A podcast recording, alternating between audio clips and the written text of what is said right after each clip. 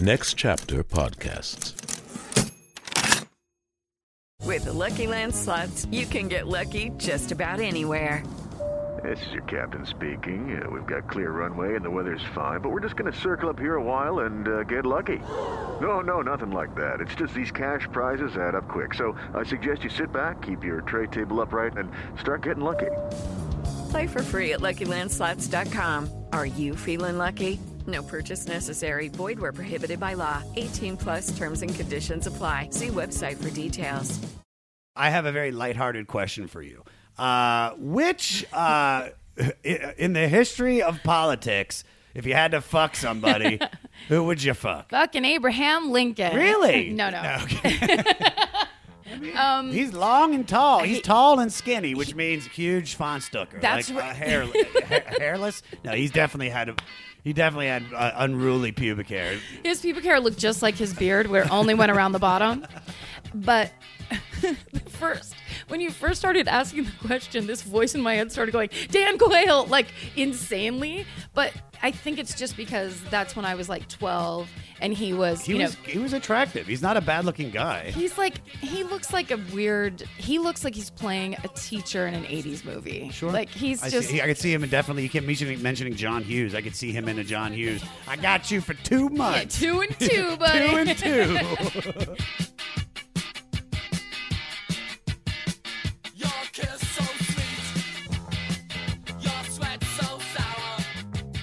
Sometimes I think thinking that I love you, but I know it's only love. Damaged Goods by Gang of Four off their 1979 debut album, Entertainment.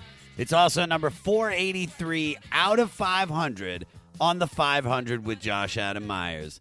I'm the king of fleece. You're the fleece army. Let's take over the world, everybody, because we got a long way to go on this journey through Rolling Stone magazine's list of the top 500 albums of all time. Did you pay for your Spotify this week? Ask yourselves that. You got a lot of homework to do, people. Thank you guys once again for coming through. I, I mentioned I wanted you guys to do Instagram stories for me, and you did it. I'll take more, guys. Give me a 24 hour ad on your social media. Take a screenshot of the 500 and the way you're listening to it. Tag me at Josh Adam Myers and hashtag the 500 podcast. And why not throw a hashtag Fleece Army?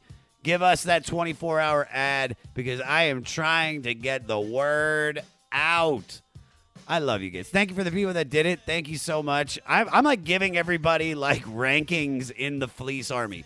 If you join the 500 Club, you're immediately a general. I'll say that. But I got to be above that. So what does that make me? The ki- I'm a king. Yeah, I don't know. I don't know military rank. 'cause I'm literally just a guy's like, I'm like, you're doing a good job. You're a corporal. You're doing a great job. You're a sergeant. Join the Fleece Army and give us those 24 hour ads on your Instagram stories. This week's guest is one of the coolest, fucking most awesomest people I have ever met in my life. Karen Kilgariff, guys, an incredible writer and stand up comic, and also one half of one of the biggest podcasts out there about true crime, My Favorite Murder. She is so much fun to talk to. And it was like, for me, it was like an honor because I remember her when she was on Mr. Show with Bob and David, which is one of the funniest sketch comedy shows of all time. Her writing is incredible. Her stand up is incredible. Her podcast is incredible. And when you listen to this episode, you'll realize that she is incredible. And it's just somebody that's always been like near and dear to my heart. And uh, it was awesome being able to sit down here. We talked for three hours. Three hours, and we could have kept going. Don't forget to listen to the end of the podcast where we spotlight a new artist that was directly influenced by Gang of Four. Also, rate, review, and most importantly, subscribe to the podcast. The 500 is available on all platforms for free. But this week, guys, I'm going to give a big shout out to my buddy Ned Kenny at Laughable for featuring this killer episode with the one and only Karen Kilgariff. If you're an iPhone user, check it out the Laughable app. It's the top rated podcast app in the entire App Store. It lets you subscribe not just to podcasts, but also to individual comedians, myself included. I've been on other podcasts probably hundreds of times. They're awaiting you at Laughable. And once you subscribe to me, you'll get all my future episodes as a host or a guest. Also, be sure to check out our favorite non comedy shows in Laughable as well. Plus, profiles for Mick Jagger, Anthony Kiedis, and thousands more entertainers and public figures. It's the best place for all your podcast listening. Android folks, Laughable is coming out for you this month, March. Get more details at laughable.com. Don't forget to follow me at Josh Adam Myers on all social media. Email the podcast at 500podcast at gmail.com. And for all things 500, go to our website, the500podcast.com. With that being said, here we go with number 483 out of 500 with entertainment by Gang of Four. Down on the disco floor, they make their profits from the things they sell to help you come up. It's Karen Kilgariff. It's Karen Kilgariff. It's Karen Kilgariff. It's Karen Kilgariff. Isn't that good? It was really good. So tell me, like, what did you grow up listening to? Um, yacht rock. I mean, that was my. That was when I. That's your jam. That was what was on in the car always when I was growing up. Your parents? Yeah, it was just local AM radio. Um, I'm 72. You Um, look fantastic. Thank you. A lot of creams, different creams and sauces. Um, no, so it was like that, you know, a lot of Gord's Gold type of shit in the background of all of my childhood. So Yeah. that's a, definitely a go to. Um, I just loved it. It was like all those songs were so good. But then I tried to get hip. Like I lived in a small kind of farm town, You're from Petaluma. Petaluma. Yes, I do remember that. Yeah, yes. yeah. So it's um it's cool now. It's very hip now, but at the time it was just small and farmy. So my dream was always like, what what are the cool kids listening to, or what are people listening to um, in the movies or whatever. Sure. Uh, so there was a radio station um, uh, called Live 105 that was in San Francisco that was FM that we I didn't get when I lived out. We lived like five miles out of town, but then when I was a sophomore in high school, we moved into town, mm-hmm. and so I could get it really faintly, and I would listen to like almost entirely radio static, but with like a tiny bit of the Cure Or underneath. just like something happens and I'm kind of feels I never get over. and I'm laying on my bed crying. yes, that's exactly what it was like. It was just, but it was a little more distant. It was like it was out on a ship or something. And you felt cool And because felt, it was yes, just yeah because magical. Back then, no internet. You had to get like good bands, find out about good music from other people. Yes. and you had to know cool people. You had to know someone with an older brother in college, basically, to find out about good music. Sure. That's how it happened for us. Because I was, it was all ACDC and Bad Company growing up because it was older sisters' music. And then basically when I was in high school, that's when it was like, it's about those college age dudes that are like music snobs. We have to find out what they're listening to because that's where, that's where the action is. I think that's, this this album is all about that guy's music taste. Oh, completely. All right, so let's. So, so you had you ever heard of Gang of Four like prior to this? No, I thought when you asked me about this that we were doing Gang Starr. And Really? I and, and I was like, sure, I'll do that. Yeah, I've, I, I've heard of them. I can't say I'm a fan, but I'm I would love to get into it. And then when I looked it up, I was like, oh, this isn't this isn't Gang Starr was white that and British. and British. What the fuck? Gang Starr was post punk. Okay. um, yeah. And then I saw that album cover, and that album cover is like the coolest. That's what being cool looked like in 1984. oh, completely, completely. I- it's from 79, right? When the album came out, yeah, it came out in 1979, September 25th. Let's all right, so let's just dive into it, okay? Okay, okay. Our album is number 483 out of 500. It's the debut album Entertainment by Gang of 4. Like I said, released September 25th, 1979, 2 months before my birthday, produced by Andy Gill, Jon King, and Rob Warr, recorded at the Warehouse, Old Kent Road, London. All right, and like you mentioned, post punk. I had never heard of this band. I, I at had, all. maybe like I saw it on the list and I was like, all right. And I and but you know what's funny is that I was expecting. Um, I never expected Rage Against the Machine took a huge influence from this. I never Yeah. would have expected like Red Hot Chili Peppers, um, REM. I was expecting like very like '80s like oh oh oh and you're coming down. I said oh oh oh and the Love Machine. That's what I expected so so I was completely blown away when I first heard this. At first, it was it was a little rough, and then I, as soon as I started reading more and getting into it. So, so tell me your first initial thoughts when you listen to this record. Very first thought was this is that music that's playing faintly in the background during 16 Candles, where that where it's like, why isn't this on the soundtrack? Yeah. I, that, I spent that entire movie going, what, what about that song? that that's not on the soundtrack. And that's so that's it's kind of that feeling of like that distant coolness that you cannot find out about. Yeah. So that's the first kind of feeling that it had, and that um, it felt like this is the band bands loved that then went on to.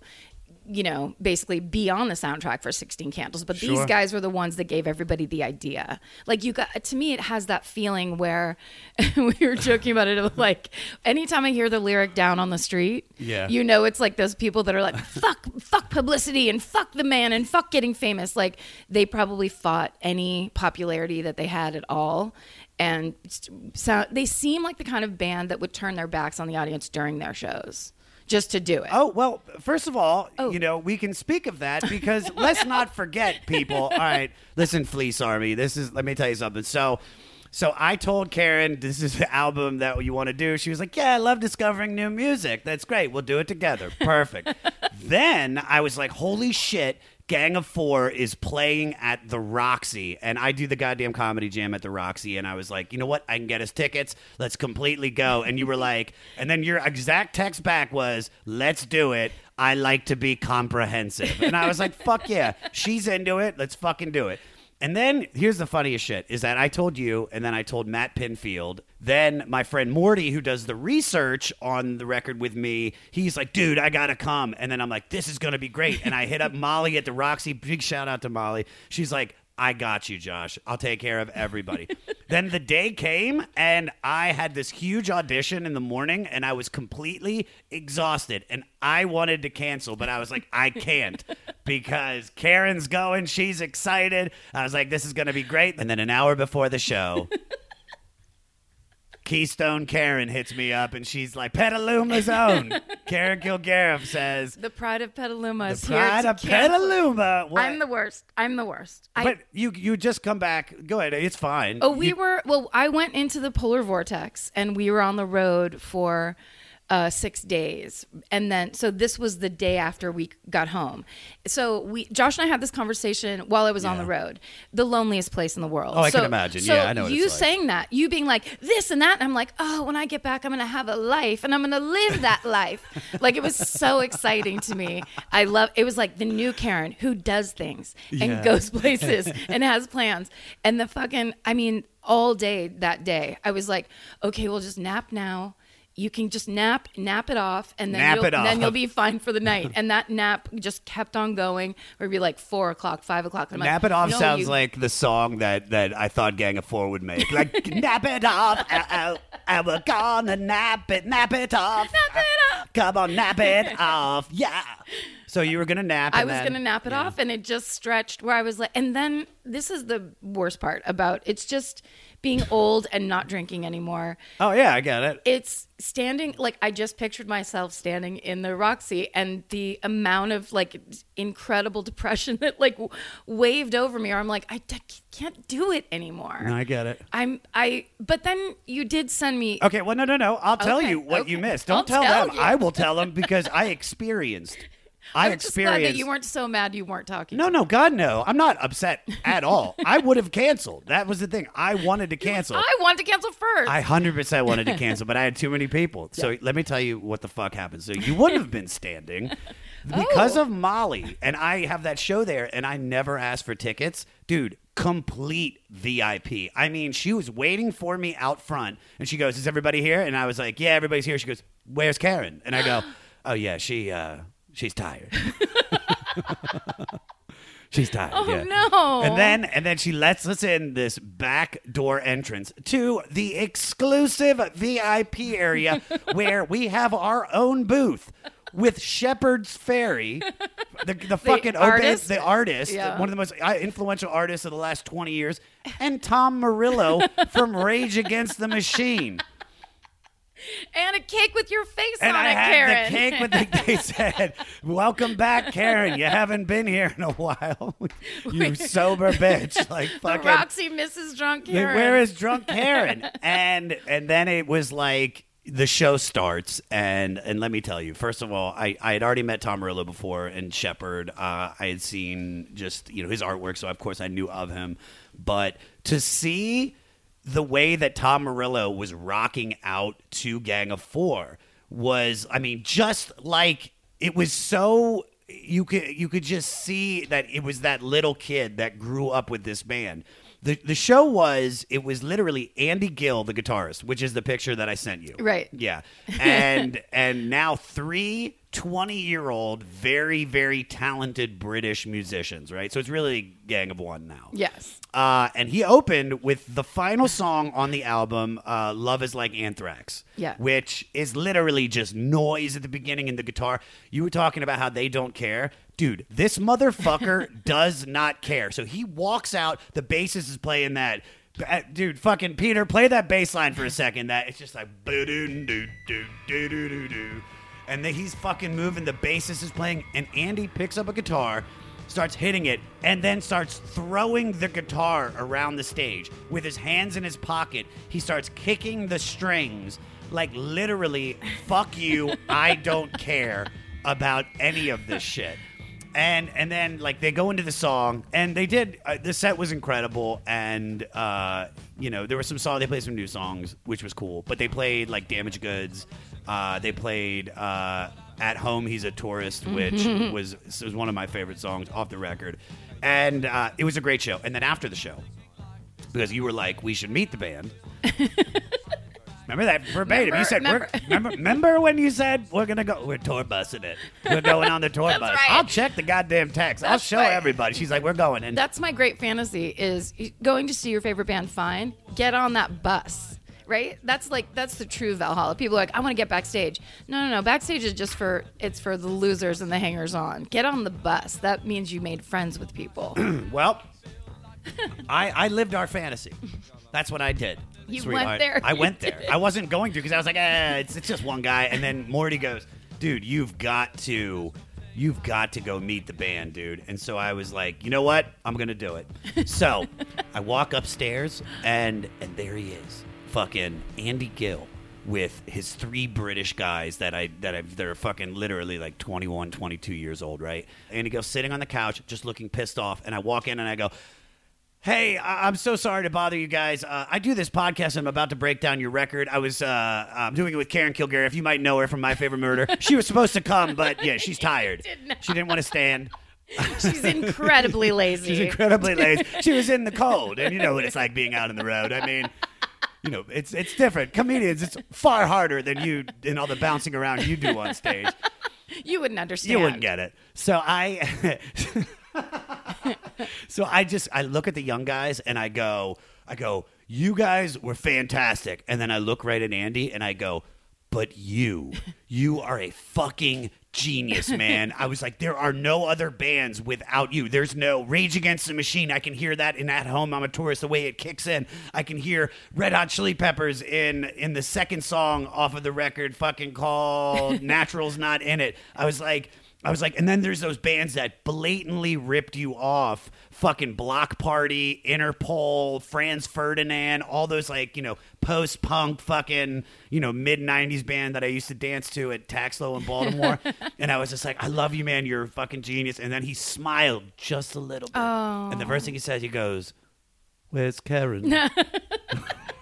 and I was like, she didn't make. She's tired, dude. I'm sorry. She's so tired. She's so tired because and then I took a picture with him. Sorry, Andy. Yeah, he didn't smile or anything. He looked so pissed in that picture. It made me laugh so hard because I, of course, was like in my same 19 hour position that I was laying in. Yeah. And then that picture comes where you, it looks like you're just completely bawling, like, yeah, what's up? But then the, it's like, it looks like you sat down next to a guy at Starbucks and we're just like, click, don't worry about it. Click, click. Like that guy looks, he does not look like the, you know, the lead guitarist of the, the coolest band ever. He Yeah. looked like a pissed British guy. Yeah, It was And- awesome. And so then to follow this up, the story actually is a part two, which is I go to see Kiss uh, at the whiskey on uh, the, just yesterday. It was on Monday, and I'm up in the VIP because I snuck in. And everybody's at the fucking Kiss concert, man. It's it's like you see, uh, uh, dude. LL Cool J was there. Nice. Gary Dell'Abate from Stern, uh, Jerry Cantrell from Alice in Chains, Rob Zombie, and then just assorted like many, many rock stars and diehard Kiss fans. And Tom Morello did the intro for Kiss. And now at this point, this is the third time I met him, and I hung out with him at the Gang of Four concert. And he's sitting at a booth. And I walk up to him and I just go, "Hey man, uh, do you mind if I ask you a question? You know, we met." And he's like, "Yeah, yeah, I saw you at Gang of Four. And I go, "Dude, I go, how I do this podcast and I'm about to break down Gang of Four.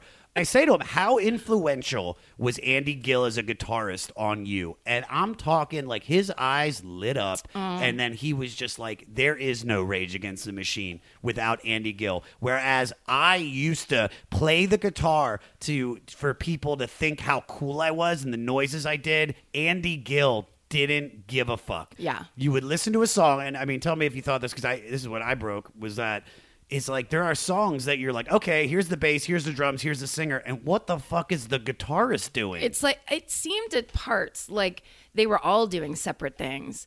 I was also blow. My mind was blown. Yeah, because the guitar is almost like feels argumentative. It's not going along with anything, and it's it's certainly not like it. It doesn't go like it's not like a flow in any way. It's like eh, eh. It's like someone poking you in the ribs. yeah. But that fucking drummer, I don't know what his name is offhand. That guy was working overtime because he's like that that kind of drumming. I don't know, it's so fast. It's amazing. He has to do all different kinds of styles. Like there's that one song that's like almost like tom tom, you know what I mean? It's like tribal beat. Well, his drums throughout the whole album, him and the bass are.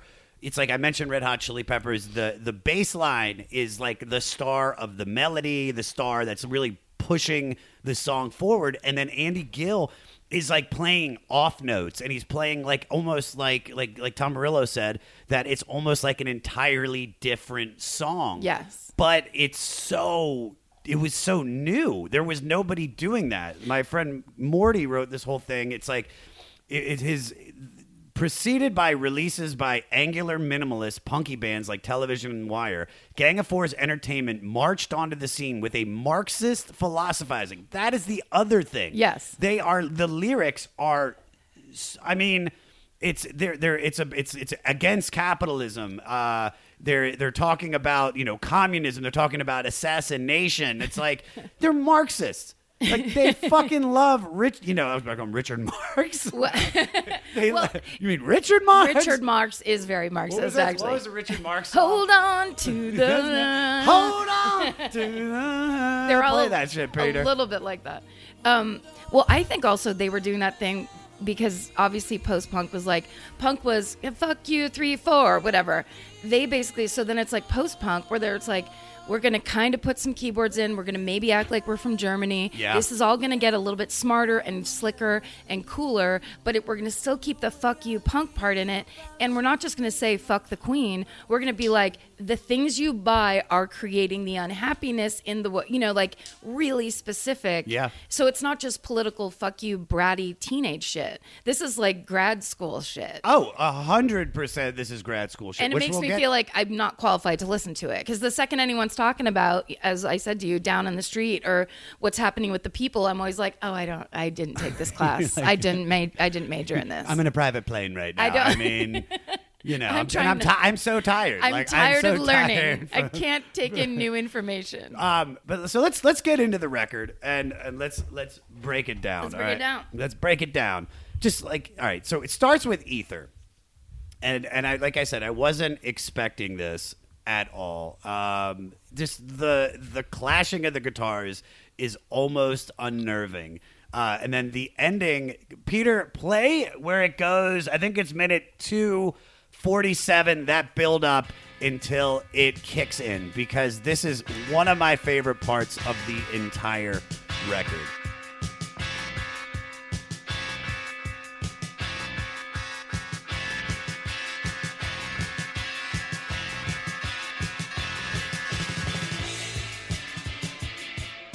At this point, you know, you're getting to an end and you get one of the first uh, chants where they're screaming, there may be oil, uh, which I wasn't expecting, all right?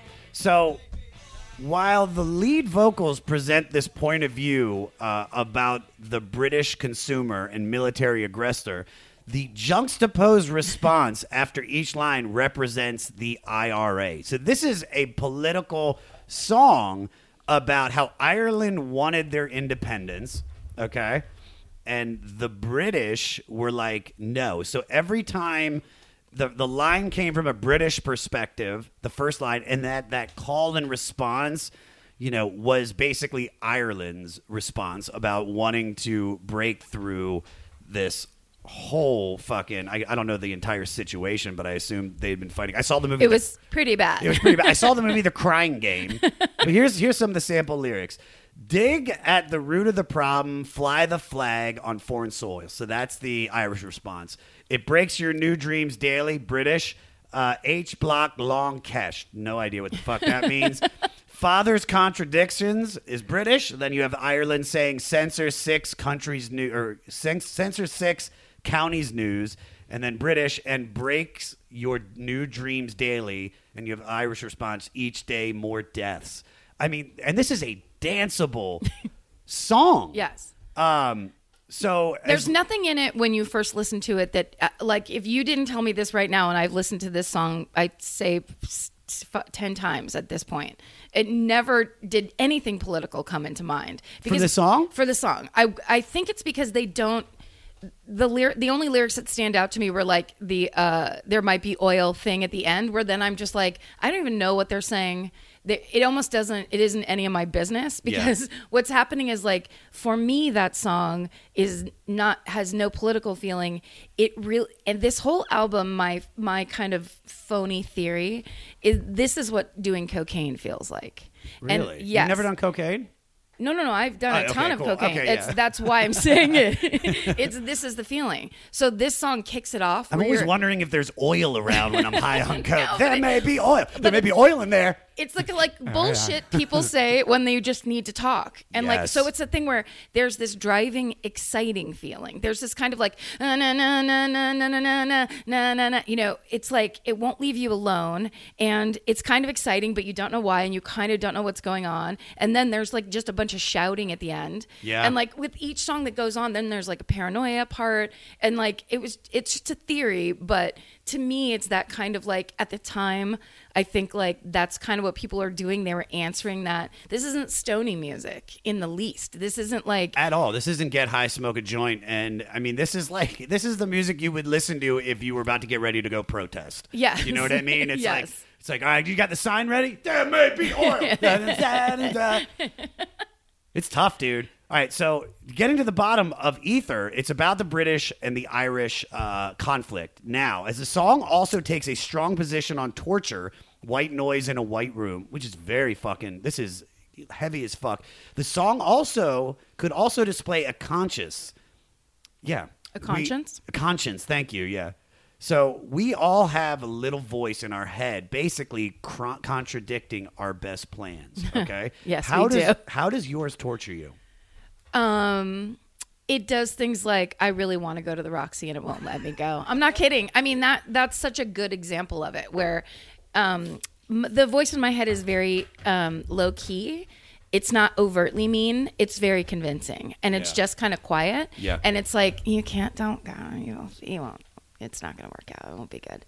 and that's and it's really um, hard to ignore because it's very uh, subtle, as opposed to like, shut up, oh my god, I don't have to listen to that terrible voice. It's like it almost doesn't seem like a voice. It's just like the the truth. Sure. You know? I, I have a I have a big issue with my ego. That's one of the things I've been trying to kill over the last year, which is my ego used to create wars with people that didn't exist, and I'd go, and especially in our in, in our business, the entertainment industry, I was like.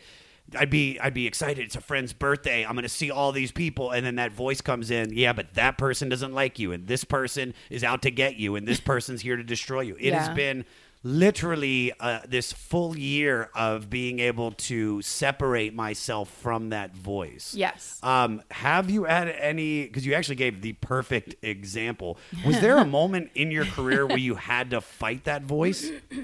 Oh, I've had to fight it the whole time. I mean, uh, it's I I also have uh, I'm a huge addict and have all those all those things they describe.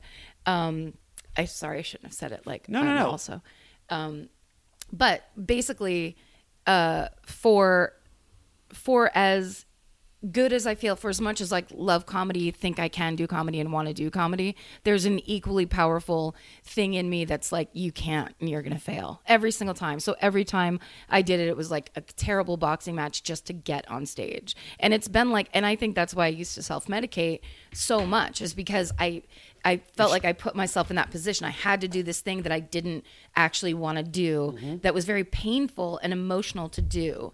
And then, but so then it would have to be like, it would be like if I didn't kill, it was abject failure. Yeah. So it's just, I mean, it's been like that the whole time. Has there been a time that the voice was its loudest, uh, like really holding you back? I mean, has it been, you know, because you've been, you've worked with some of the most incredible people, you know, in entertainment. I mean, the first time I remember seeing you was Mr. Show with Bob and David, Yeah. which to me is one of the greatest collection of, of, of, of sketch writers and sketch actors and just all of you. It was such an impressionable, impressionable show on me. Um, I mean, so was that hard at the beginning, or did it did the voice grow over time as the success started coming in?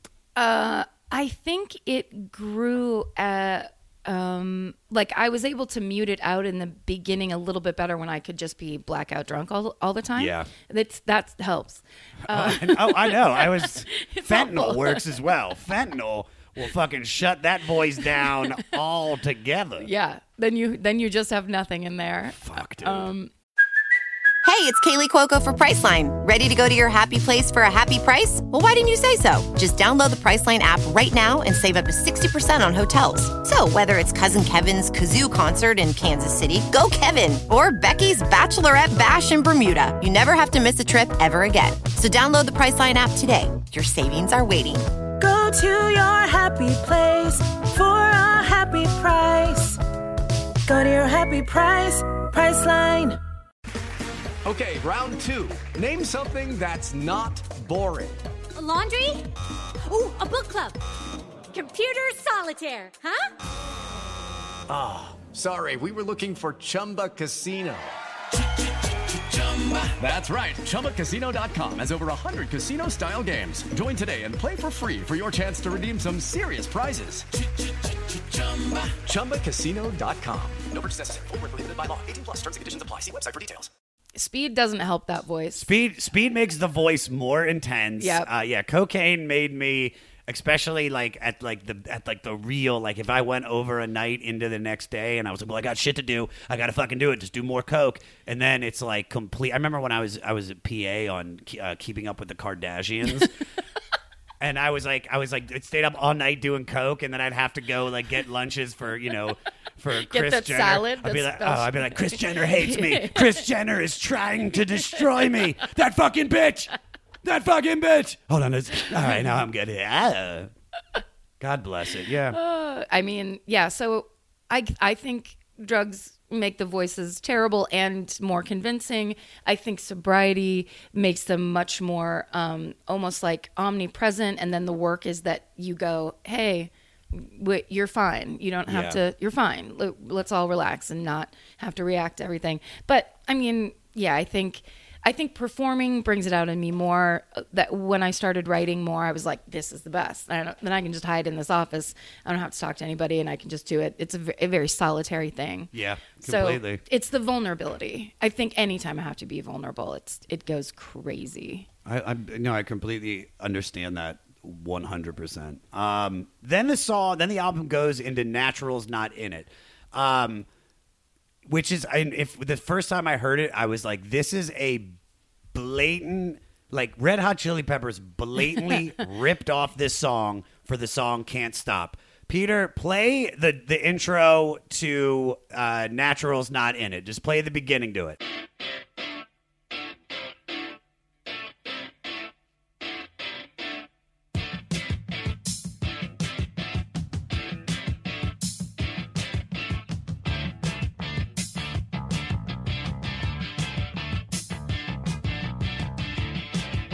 All right, now Peter, play the beginning to "Can't Stop" by Red Hot Chili Peppers.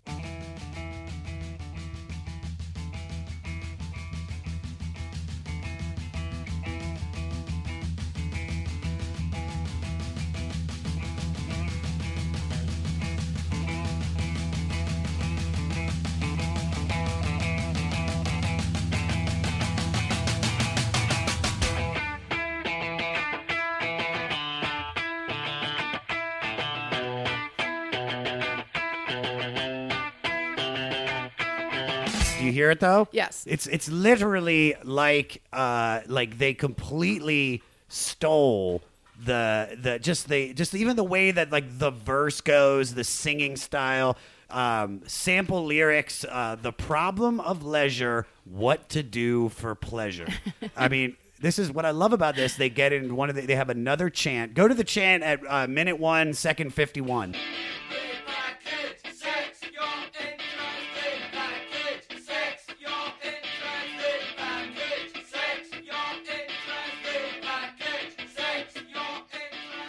Repackaged sex keeps your interest over and over. And then probably one of my favorite parts, uh, this heaven gives me migraine.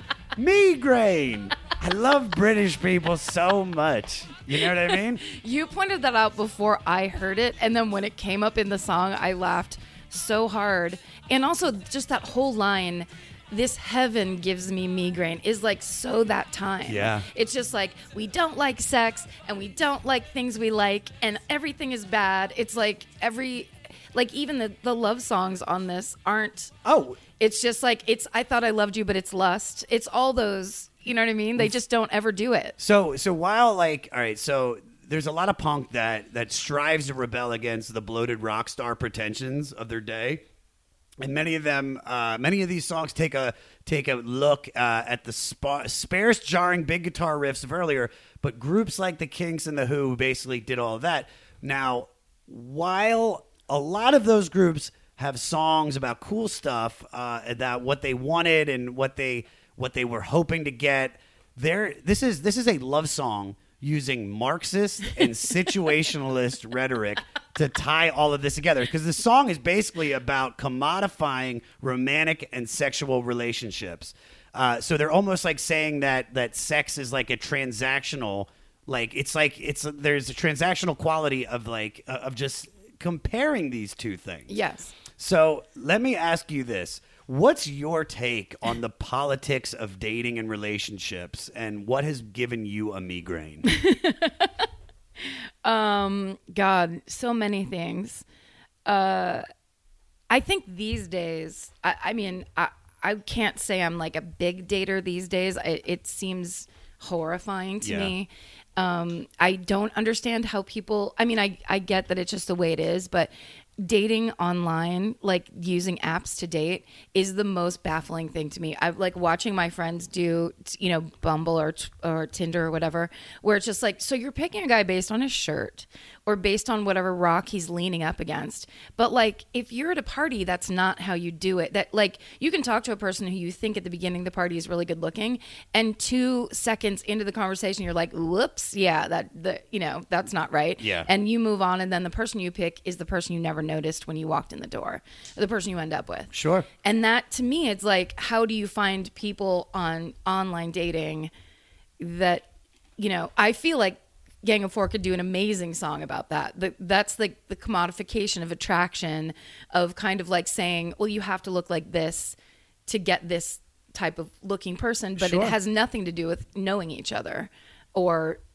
or even like just chemi- chemistry. Like not chemistry's out entirely these days. I, I listen, man. I, I'm no better than anybody. So to to make a, somebody go, you're not, I, you're not worthy. Swipe left or whatever it is. Like Yes. I don't want to be. I makes me feel horrific. But have you? I, I, my friend had it up one time, and I'm like, "This is so disgusting." And I was like trying to yell at her about it, and she goes, "Will you just do a couple for me?"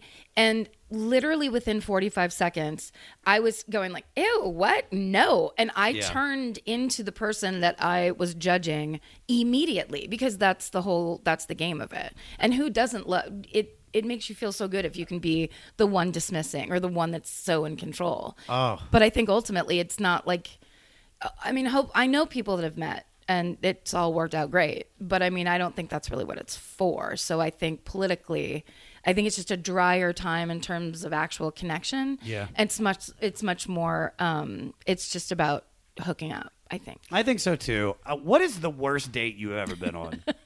the worst. That is easy. It was, I was really thrilled because the way he asked was so awesome. He showed up at my friend's birthday party, uh, stood in the back of the bar. I noticed he was there. I got excited. He came over, asked me out, and left. He came there just to ask me out. Wow. It was fucking so baller. been love, but it's over now. it was very uh so that in and of itself i was kind of like okay i'm i'm in for whatever Oh, that yeah, dude. That that's that's hot, dude. That's It's- really hot. It, it was such a baller move. So, the actual date. He came to pick me up, but he didn't buzz my buzzer. Someone let him in the front door. So he was at my front door. And this, um, I lived in a studio apartment where literally it was like paths cut out of laundry to like a path to the TV, a, pa- a Yeah. path to the bed, and everything else was just disaster. It was like chaos. So then he was at my front door where I was like, "Oh, I don't want you to come into my house." like, and but he did because he was like, "Oh, what's going on?" And and he basically just kind of came in where I was like, "Well, no, let's go. Let's not be in here." Um, so we go downstairs, and his car. And now I swear to you, I'm not like the- Superficial.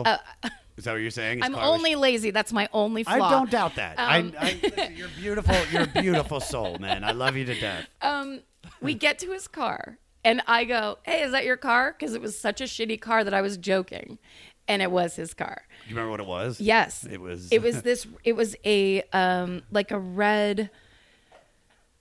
It was like an old Honda, like stick shift, four door, like eight early '80s, red faded. Um, the the uh, I want to say roof. What am I trying? Hood. The hood was primer gray. Yeah. like like there had been a problem then he, he spray painted over it. And then on top of the primer gray he spray painted my poopy car. Oh God. and then he, and he was like go ahead and get in. Where i was just like i no i can't get it. I was like I'm I, not getting in a car. That says my poopy car. I thought this car was abandoned first of all. Secondly yeah no this like and it from there it was just a lot of uncomfortable i just was uncomfortable in this way where i kind of was like um it just wasn't it didn't feel like fun conversation it felt like a presentation that whether i was there or not it was going to be happening I get it. um I offered to split the tab and he was like, awesome. And then I was just like, oh man. Like it was just things like that where I, you know, wh- whatever. No, I get it. I get it. But at the end, so then I was just like, thanks so much, like trying to wrap it down. He's like, no, I want to take you to dessert at a different place. And by the end of the dessert, we were walking out to his car and he, what was the word? He called me a, he said, you're a real, um, fuck. Well, you're a real squiggly diggly. what? You're, No, it you're a real um, kachunka slider. What is this? What are you saying? That's not an insult. That's gibberish. No, no, it was not a shrew.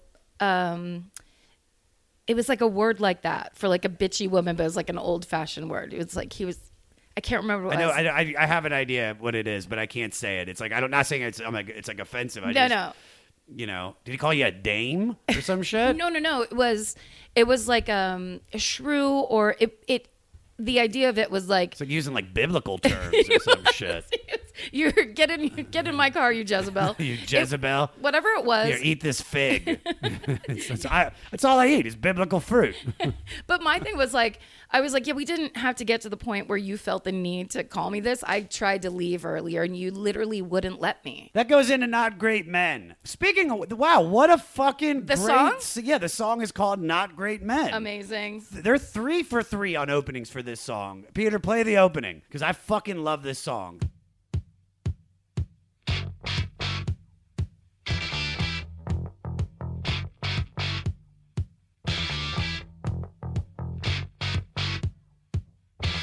Bass, the drums are driving this song, and then the guitar is so catchy.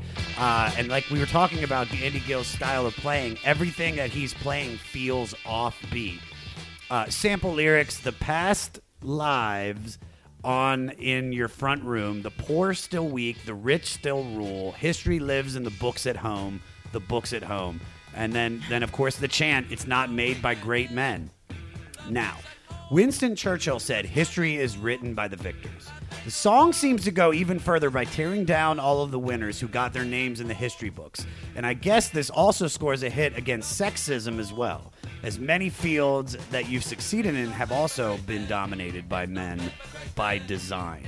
Um, do you have any times where there were clashes with sexism and that you had to deal with in your career field? Yeah, yeah. I think there's, especially well, show business. It's In general, it's, yeah. It's um, mostly men in power. That's changing now, which is awesome. Um, I think for the most part, it's been in times where I was uh, like uh, higher level, like being a head writer, being a manager or something, or being running a show in some way. And the when people can't listen to you, you like there have been times where I just tell a guy to tell somebody something because they Yeah. can't hear it from a woman, and that's not. Um, uh, sometimes I don't even think that's malicious or or intentional in any way. It's it's it's the way some people were raised, where they can't trust a woman. Uh, what a woman is saying, like Yeah. they they don't something happened to them, or or they don't have the experience. They they've never worked with somebody who knows better than them. That's also a woman. So it's like a weird daddy complex.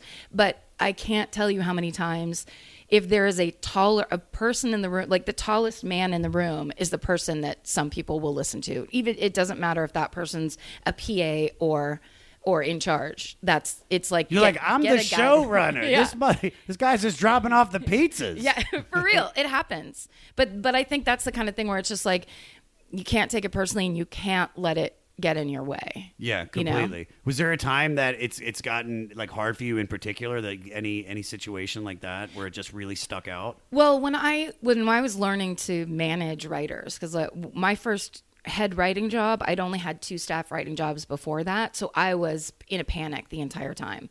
Um, and It's managing a lot of responsibility, Yeah. especially to be the head guy. And, it- and there, there's, there's millions of dollars behind the project that I exactly can imagine. so much pressure, and also when you're fucking it up, you know you're fucking it up, but you don't know like why or what to do. Like if you don't know what to do, then you don't know what you don't know how to fix the thing you fucked up. Yeah. Um, so there was just a lot of like learning, like in you know, like learning in public, day to day, fucking up and having to learning to apologize, learning to be like, okay, this is how it actually goes, and earning, basically earning the knowledge like the hardest way possible.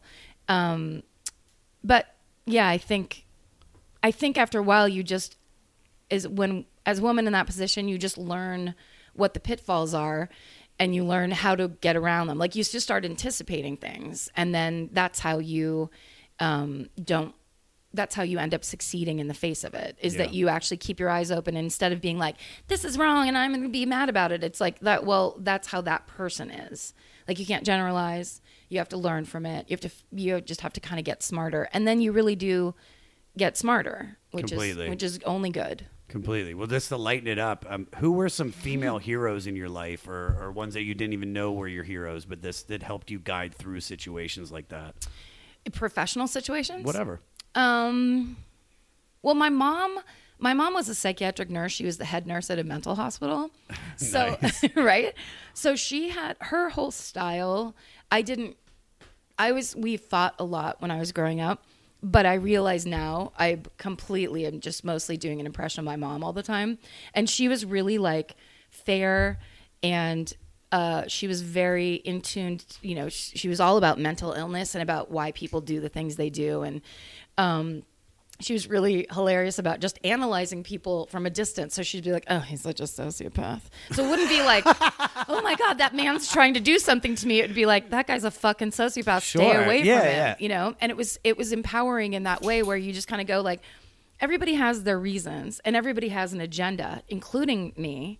And so mine isn't more important or you know what I mean? Like you can't you can't be mad at somebody else for having an agenda when you do too. And so if there's wins over yours, so be it. Get back up and do something else. Um, I think I just she basically implanted that in me without me knowing it. So then I weirdly had these tools without any training. Thank, Yeah. thank fucking God for Pat Kilgariff because they were just, it was from listening to her my whole life. Yeah. My mom, uh, you know my mom, that's one thing that I've had to cut out that my mom implanted on me. My mom always like, she says too much. If you say, you know, it's, you know, it's, it's great weather out today. She's like, oh, it's fantastic because I have a slip disc in my back and it's killing me right now. And I used to do that too, where it was just somebody would open the fucking, the, the window of a question, just like a simple question, and I would just give too much. And uh, so thanks, mom, for that because you've you've definitely made some conversations very awkward. I love this song. I, I do love this chant. Just it's not made by great men. Yes. It's this was one of the songs. Man, if you would have been at that concert, if you would have been there and seen Tom Morello rocking out to this, like dude, he was full on like hip hop Eminem arm in the air, like doing Uh. the It's not made by great men. it's not made by great men.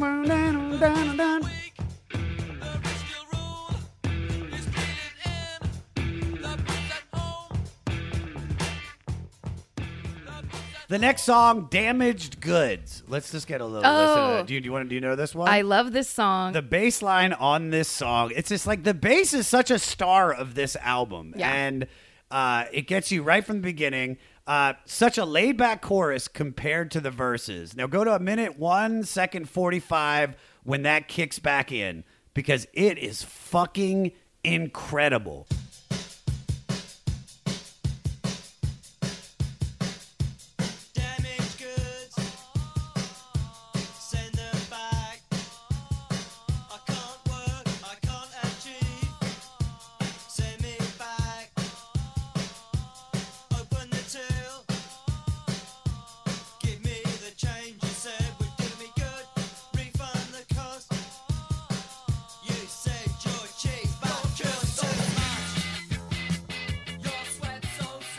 then at like minute two, second 50, when it starts screaming, I'm kissing you goodbye, it's such an incredible way to end the song. So you were saying this is one of the songs that stuck out to you?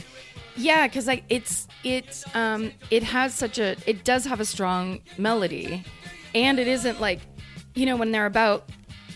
It, it, it feels like oh I can I'm hearing a little bit of a like this is about a relationship or this Yeah. is about some something where I'm hooked in. The second I hear as we talked about the down in the street or the Marx- Marxism shit, I just go oh this song isn't for me, and I kind of wait around for the one where the lyrics are like I kind of like you, and then I'm like oh what's this one? So that this has the poppiest to me Really? feel. No, of- this is when this is definitely one of their poppier songs. Yeah. Mine is one that's coming up where I felt like that is the catchiest. This was this was actually the first single by Gang of Four. This is the first one that was released. I hear a lot of Joy Division in it, uh, which also might have been like the zeitgeist at the time.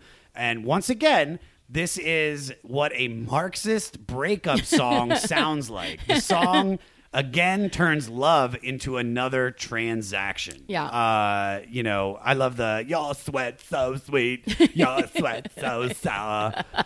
It- It's it's it's just they, they've really this is the most political breakup song I've ever heard. Now, have you ever lost anything meaningful or expensive in a breakup?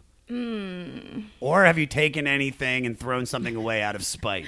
yes. What have you done? Um. God.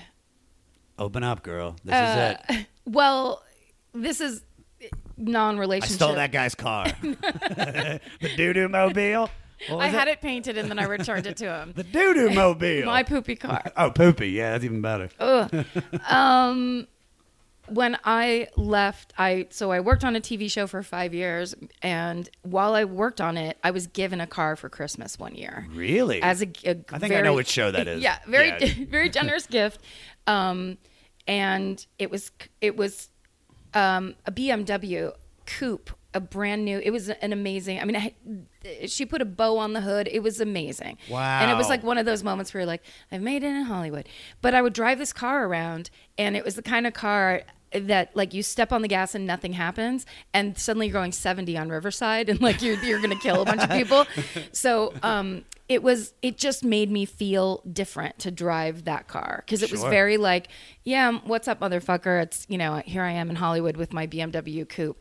And when i left that show after the writer's strike the first thing i did was trade that car in for a honda fit. I just was like i that was never me i didn't like the way it made me think about myself like get it. it honestly made me think i was better than other people I- which is the hollywood trick you know what i Completely. mean and it was just like yeah fuck you here's it's me and my bmw which is just like whatever so i just uh, that one and it could have been for spite too because it was a bad ending but it also was that thing of like i just don't want to pretend you know i don't want to play that part anymore in, Yeah. in any way um, and also it's cool because then i didn't have to pay like the trade-in was so good that i got money back I know they were probably like, "The fuck you doing?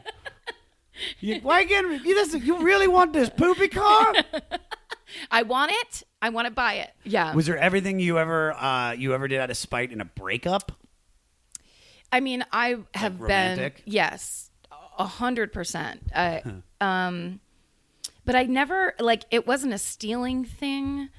I definitely I would just do a thing where it'd just be like if I left it at your house, I never want to see it again. Yeah. Type of stuff like entirely bailing on things or not letting people like come back and go, "Here's your shirt," or you know that kind of shit. Where I'd be like, I, "That's not my shirt."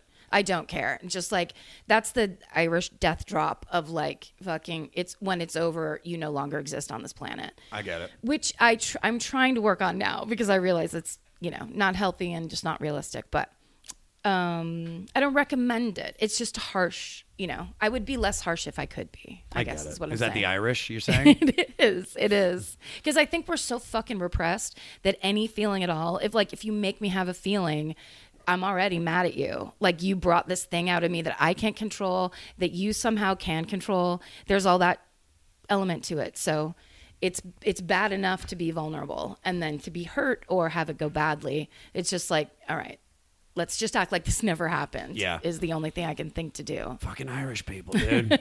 Return the gift. It's probably the most straightforward chorus. Uh, the first straight chorus that's uh, that to me sounds like a semi pop song. Uh, Peter, play a little of the verse into the chorus, and once again, it's another one line chant. Please see, please send me evenings and weekends, just over and over. Now, uh, I've, I've come to this conclusion that I think the band just runs out of lyrics, and they just are like, let's just let's just repeat this line over and over.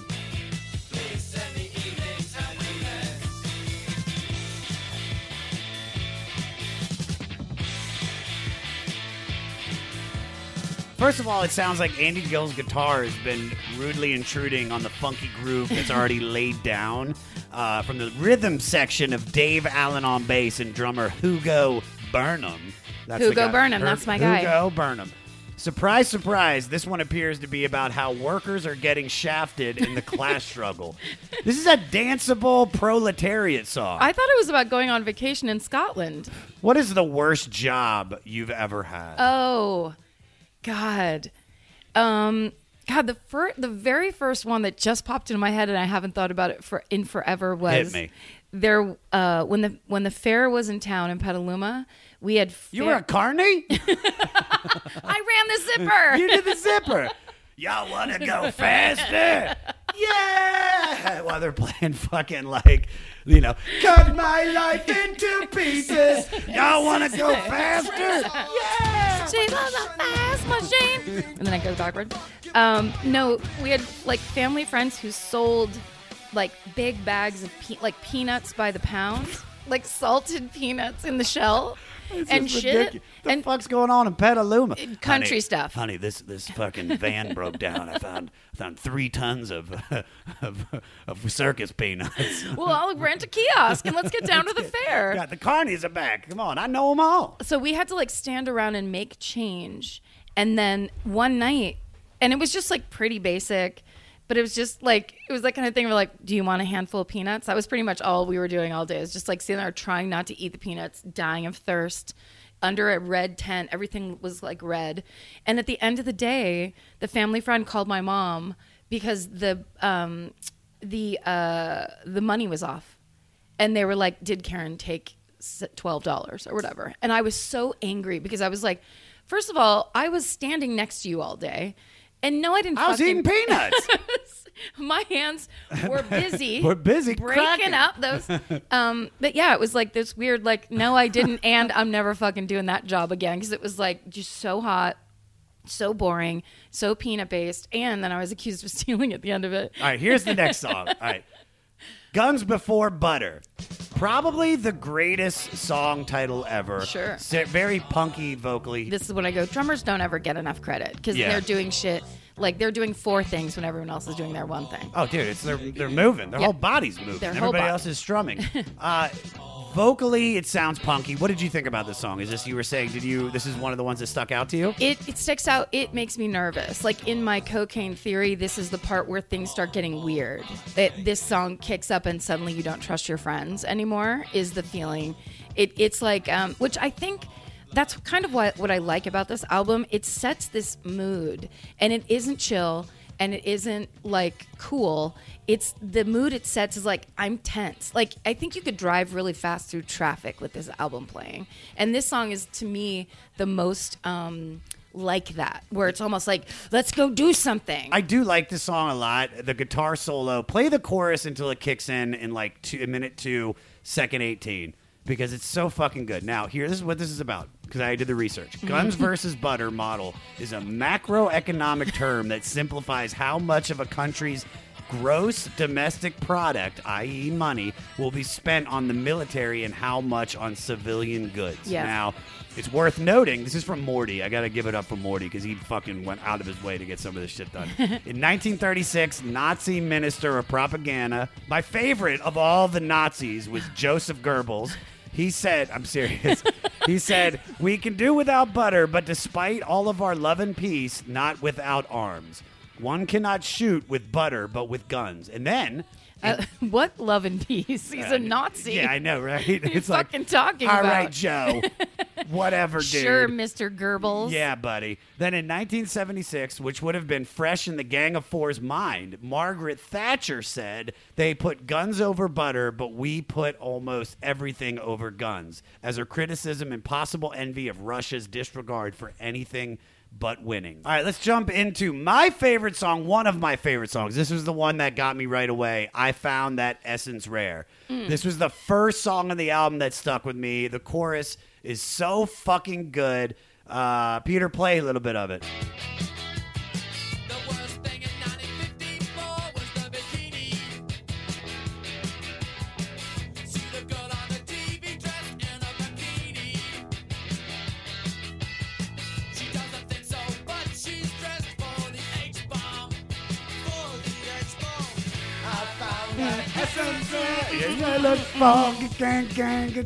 Oh, I might want to change my favorite to that one. But I look for the thing in 64 was a bikini. and he rhymes bikini again. It's so good. Uh, but also, once again, uh, a very, very political song. Now, I found out because they mentioned bikini twice in this, okay? this is another fun fact about this song. So, between 1964 and 1958, America detonated nuclear weapons they were testing in the arms race against Russia on and around Bikini, Bikini Island. Atoll, No, yeah. Bikini Atoll, but literally Bikini Island. Yeah. Now, this is a really cool fact and why they put this in the song. When the bikini bathing suit was first introduced in 1946 in Paris, it was named after the detonations because that's what they thought the bathing suit would do to the public's mind. Yeah. Did you know that? No, I didn't. I had no idea. So the bikini is named after the island, and it was considered too risque for almost a decade. But then in the late 50s, it finally caught on in America to become all the rage and even influenced the benign novelty song Itsy Bitsy Teeny Weeny Yellow Polka Dot Bikini. That's the thing by the doo doo doo. Which became a number one hit in 1960. So the song seems to tie some mindless consumerism in with the horror of what's actually out there. Mm. Like, in a way, they named this sexy ass swimsuit after the proposed devastation of millions of people, and almost immediately nobody cared because it was very sexy. Hey, what's up? My name's Lurk, and I'm the host of Lambgoat's Van Flip podcast. Every week, I have in depth conversations with bands from all over the scene, big and small. We also like to keep our finger on the pulse and showcase up and coming bands on the show as well. So come check out Lambgoat's Van Flip podcast. Hey, this is Dewey Halpus, host of Peer Pleasure on the Sound Talent Media Podcast Network. Join me each week as I explore another long form conversation with one of your favorite musicians, actors, comedians, or creatives. From Chino Moreno of the Deftones, John Gourley of Portugal the Man, to Fat Mike from NoFX and Ian MacKaye from Fugazi and Minor Threat, we go all over the map. From Fall Out Boy to Slayer, Peer Pleasure has it all. Check us out now on Sound Talent Media. What do you find sexy? What is sexy to you? Um, people who pay attention. Yeah.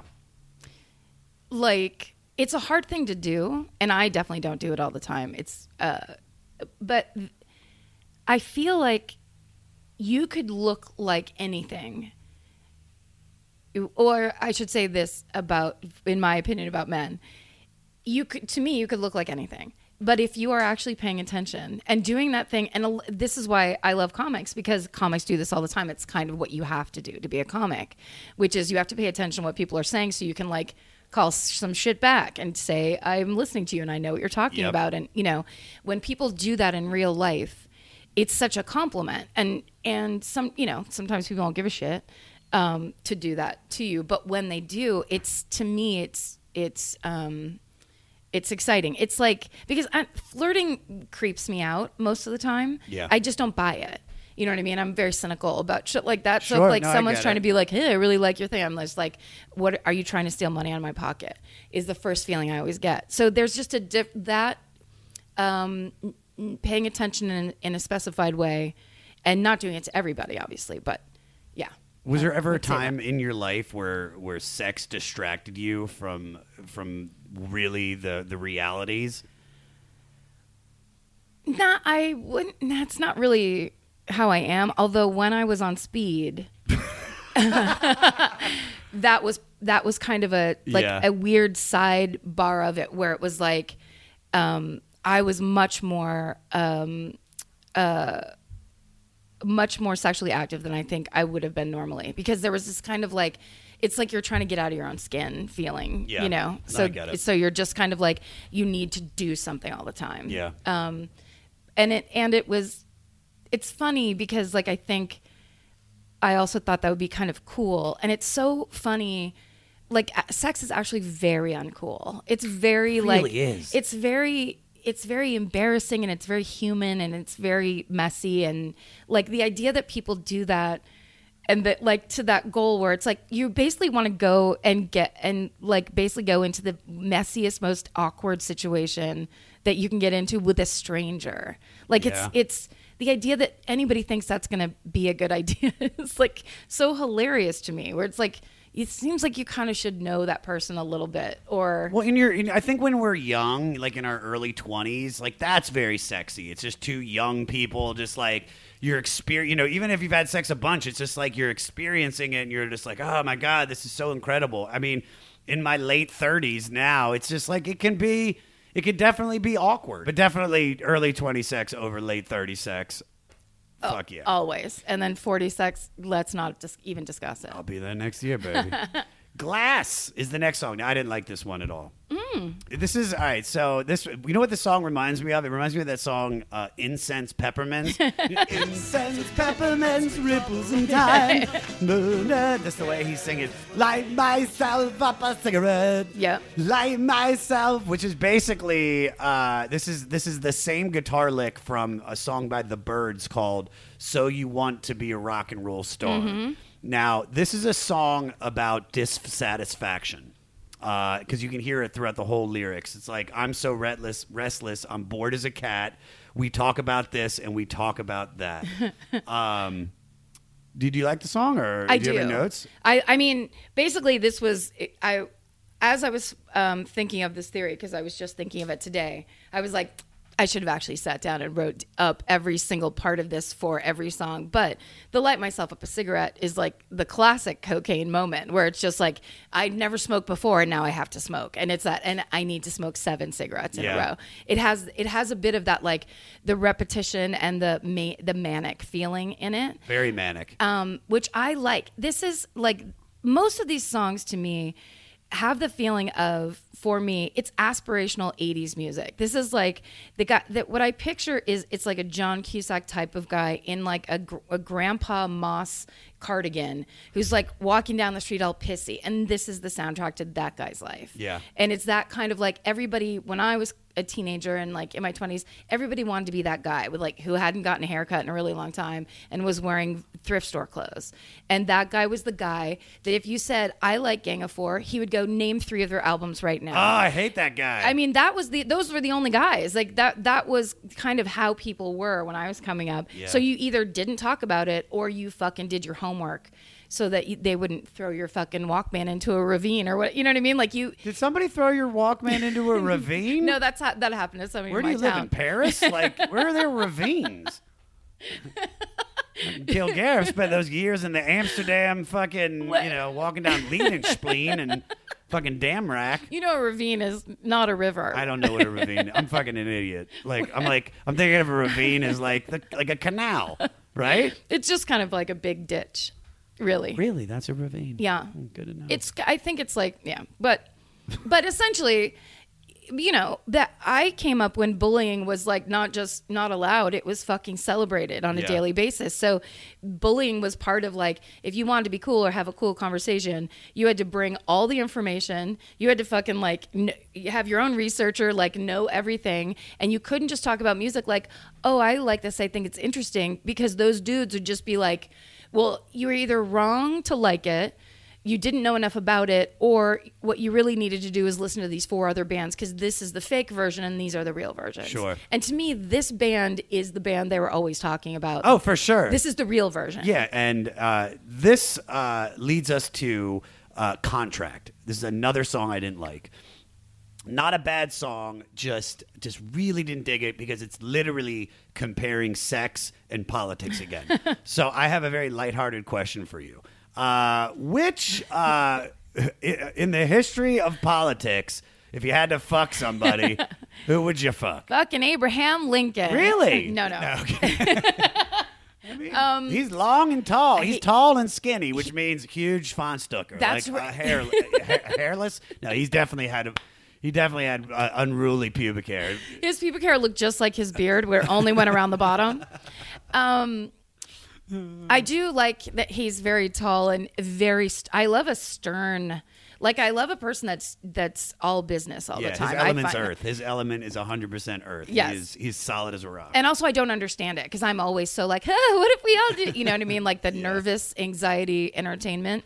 Um, so I love a, a stoic son of a bitch. But the first, when you first started asking the question, this voice in my head started going, Dan Quayle, like insanely. But I think it's just because that's when I was like 12 and he was, he you was know, he was attractive. He's not a bad looking guy. He's like he looks like a weird. He looks like he's playing a teacher in an '80s movie. Sure. like he's I just. see, I could see him in definitely. You kept mentioning, mentioning John Hughes. I could see him in a John Hughes. I got you for two Yeah, months. two and two, buddy. two and two. he is. He is exactly. He's like an old asshole. At home, he's a tourist. This is one of uh, the songs that I said 100% reminds me of Rage Against the Machine. Um, Peter, I want you to play it from uh, 48 seconds in until this motherfucker kicks in because this woke me up after two shitty songs. He fills his head with culture. He gives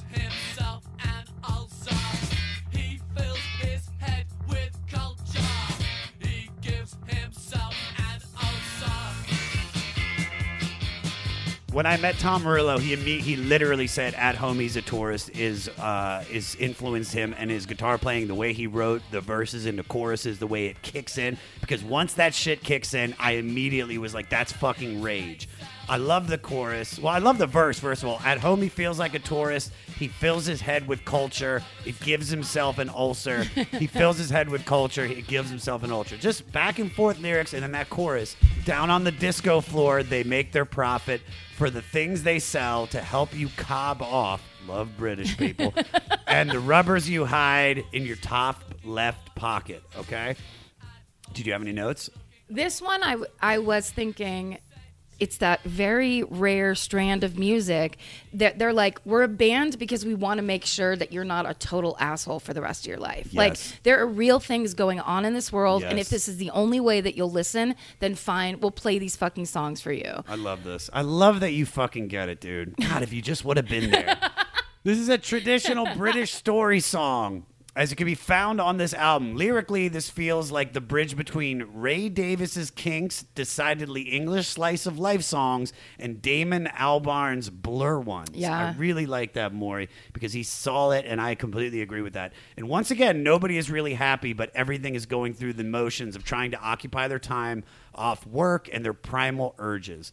What are some situations or times in your life where you were, or just going, we were just going through the motions?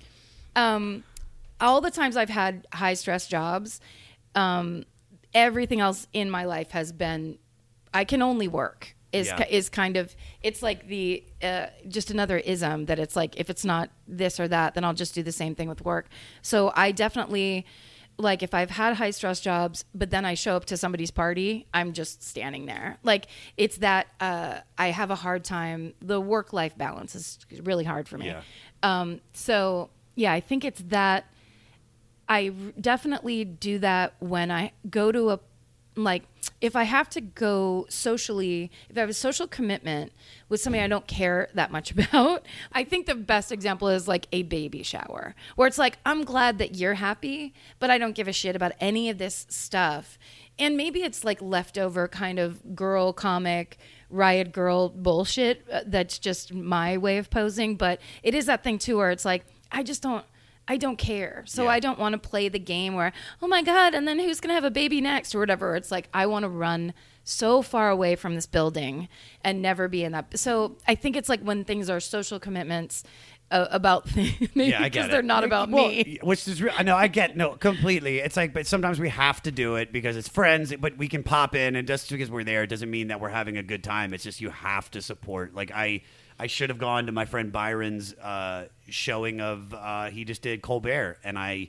I, I was so tired and I was just like I can't I love him to death I'll take him out to dinner but I'm gonna watch the set at home Yeah. um, but you know what's even funnier is that if any of your friends listen to this podcast and they're about to have a kid, they're like, "Wow, Karen ain't coming." All right, so five. The next song is five forty-five. Okay.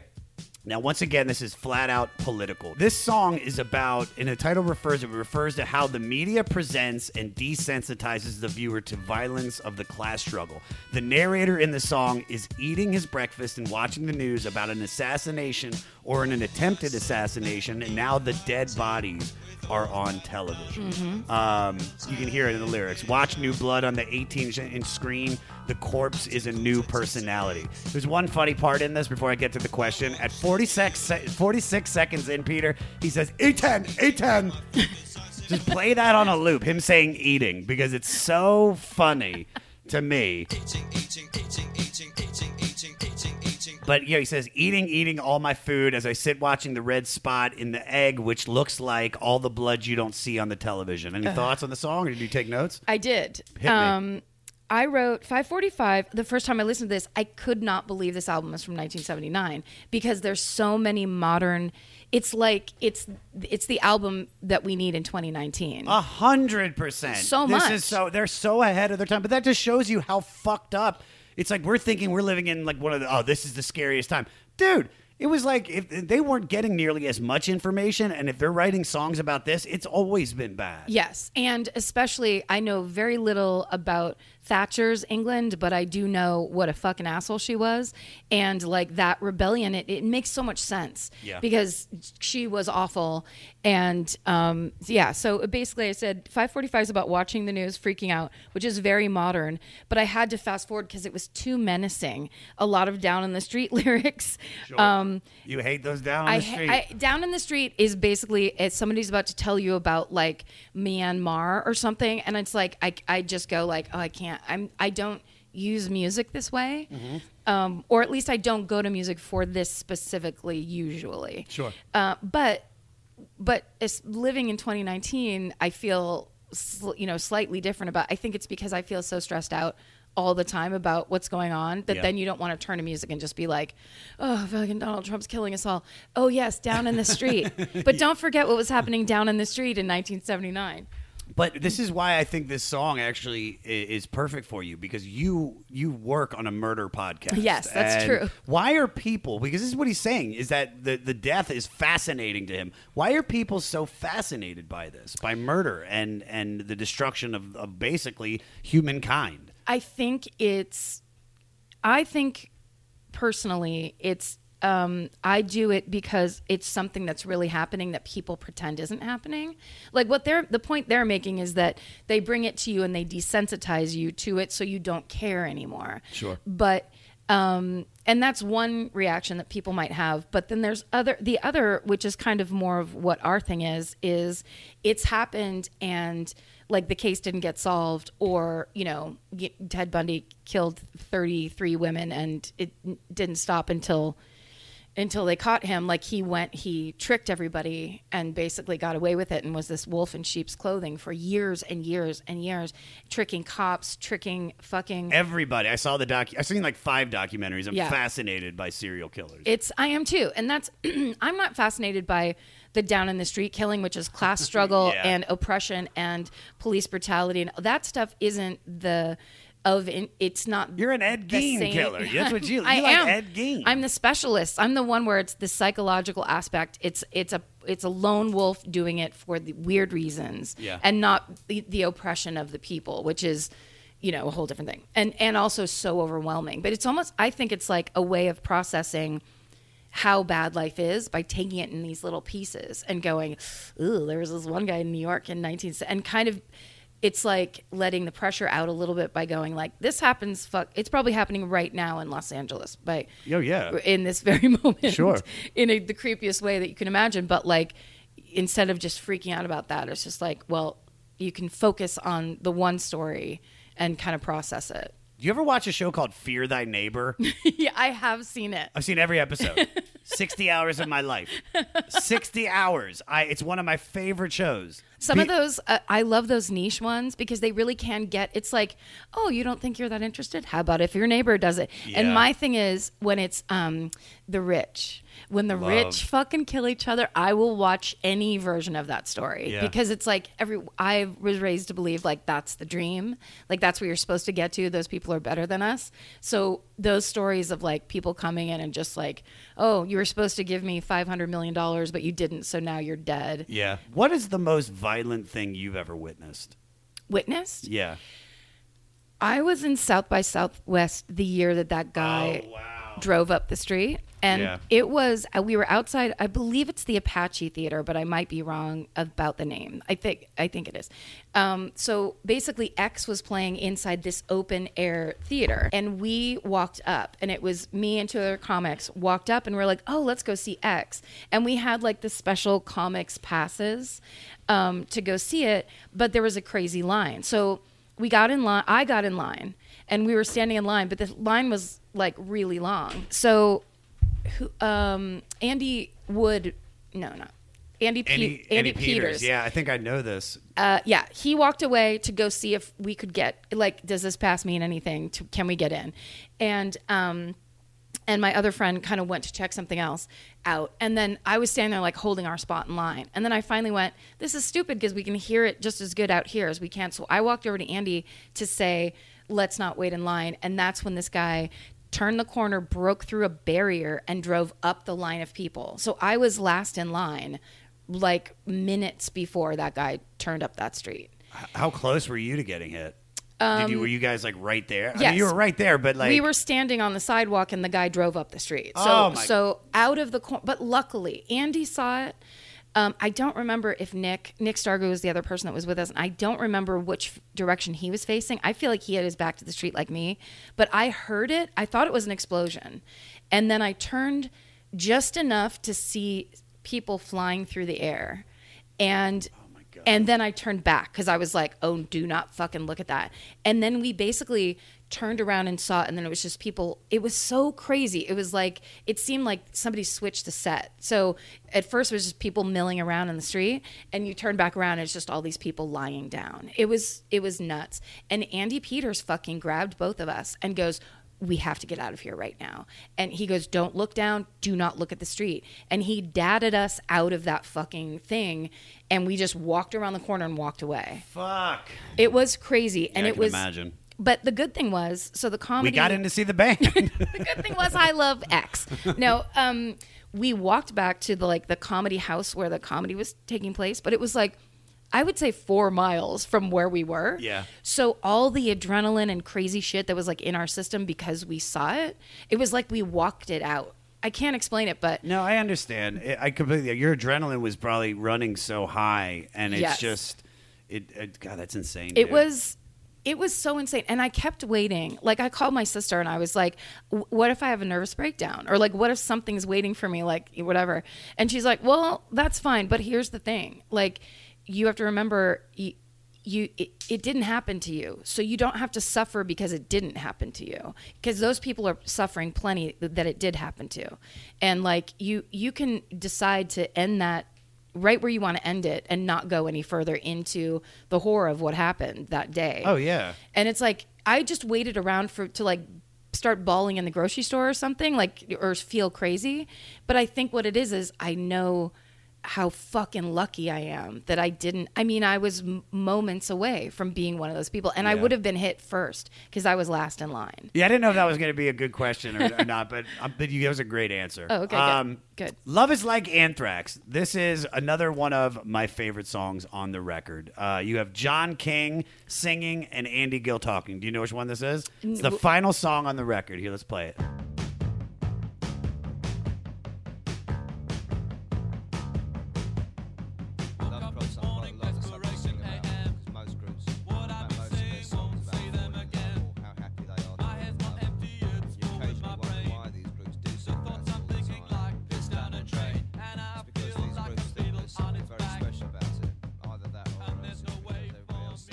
This is the song they open with.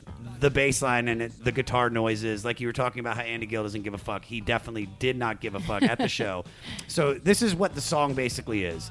Uh, Jon King is singing about love and how he's trying to avoid its pain, while at the same time, Andy Gill is giving a running commentary and critique on how most bands always sing about love and how full of shit they are. Which I love, dude, because literally Andy was sitting there, like, just while while the singer, the 21 year old singer, was like, with his, like, all into the song. And Andy Gill had his hands in his pocket, like just looking at the audience, just like fuck love. it's terrible. I love when he says, "I feel like a beetle on his back," and I love that they compare love to anthrax. um, what is the single most important relationship that you've had or had in your life? God, that's a good question. The first, uh, thinking you were asking romantically, um, I had a boyfriend that when I stopped drinking was there for me in a way that I only realized 10 years later what a humongous gift it was and how much he did for me at the time. Yeah. Because I, the reason I stopped drinking is because I started having seizures and I would have them as I went to sleep. And uh, it was so fucked up. But so when I, so then I had a friend stay with me. I had a seizure in front of her. She was like, so we went to the hospital. Then it, I, you know, basically found out. And the doctors all told me it was because of alcohol withdrawal. And I literally said to a doctor, but I've never stopped drinking. In like thinking I was solving the problem. Like, Yeah, no, yeah, no, no, yeah. it can't be that. I've never stopped drinking. Um, and it actually wasn't alcohol withdrawal because I still have I take medicine now because I have seizures. I th- gave myself brain damage basically from fucking drinking so much dude. All and doing so much speed. dude. Yeah, All for real. those Keystones. I just hit it hard for a good ten years and then I was out. Yeah. Um. So at that time, when I got out of the hospital, what I didn't realize was there, as you also know, is when you stop doing that shit, there's all this left leftover stuff that you have not processed is just sitting there Yep. from years and years, things you've done and said and whatever. A- on top of that, I had this new anxiety disorder because at night I would be afraid I was afraid to go to sleep because I was afraid to have a seizure because it's such a fucking creepy feeling. So I would lay like lay down to go to bed and feel tired and then just like start shaking and it was crazy. So this boyfriend at the time would literally hold me and talk straight into my ear and tell me like stories from camp when he was growing up and like just random shit and talk me to sleep every night until I got past that point. Oh, that is beautiful. It was no, he was the best. He was he, he was the best. I was a monster most of our relationship because I was like in the beginning we just like partied together and he was this guy that kind of showed up and I was like whatever, I don't care.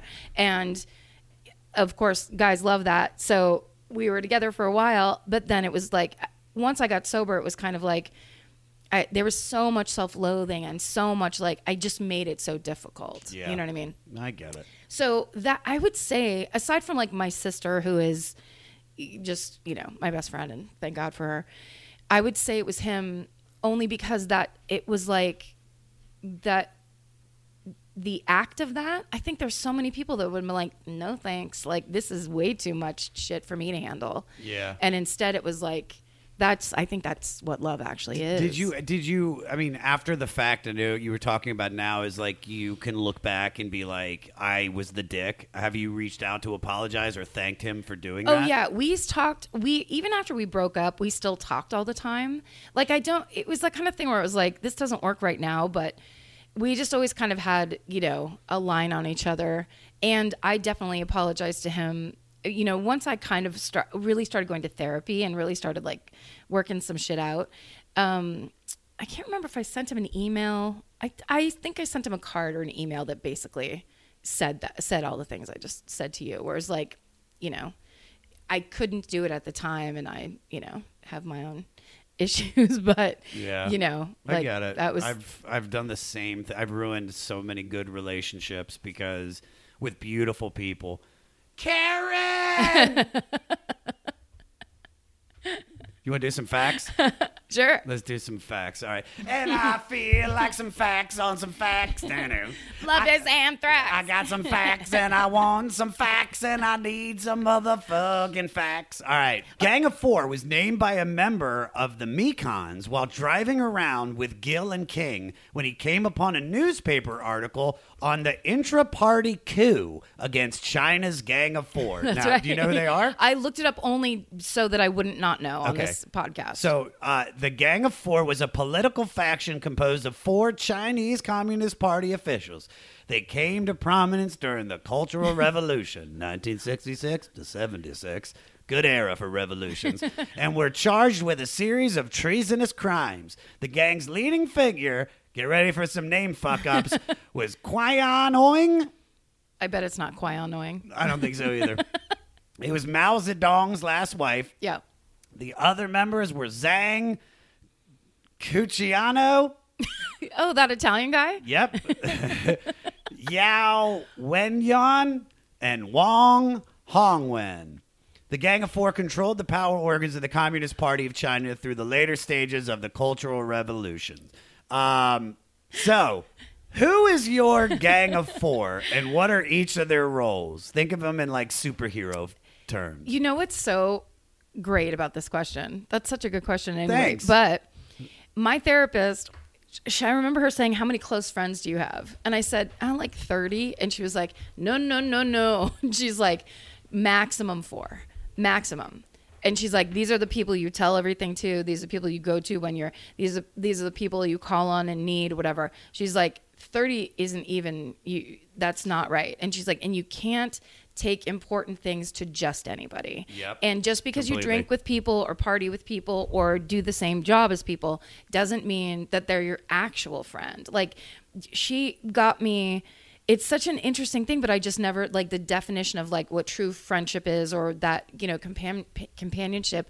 My thing was always like who's in the car? Like who's who's doing sets that night? Like Yeah. that's my bet. I would always be like I'm really good friends with that person. It's like no, no, you've been into to a party with them. Like that's not the same thing. And especially in our business, there's so many people that are just like are sociopaths, and they can just be like, "Oh, we're I'm going to connect with you because that's what I want, because that's how I will get something or, or whatever." And Yes. it's like You're- real friends, real We're talking friends. real friends. Well, real friends, like basically the people that don't bail when it gets shitty, and that's rare. And like you can't expect everyone to do that. Yeah.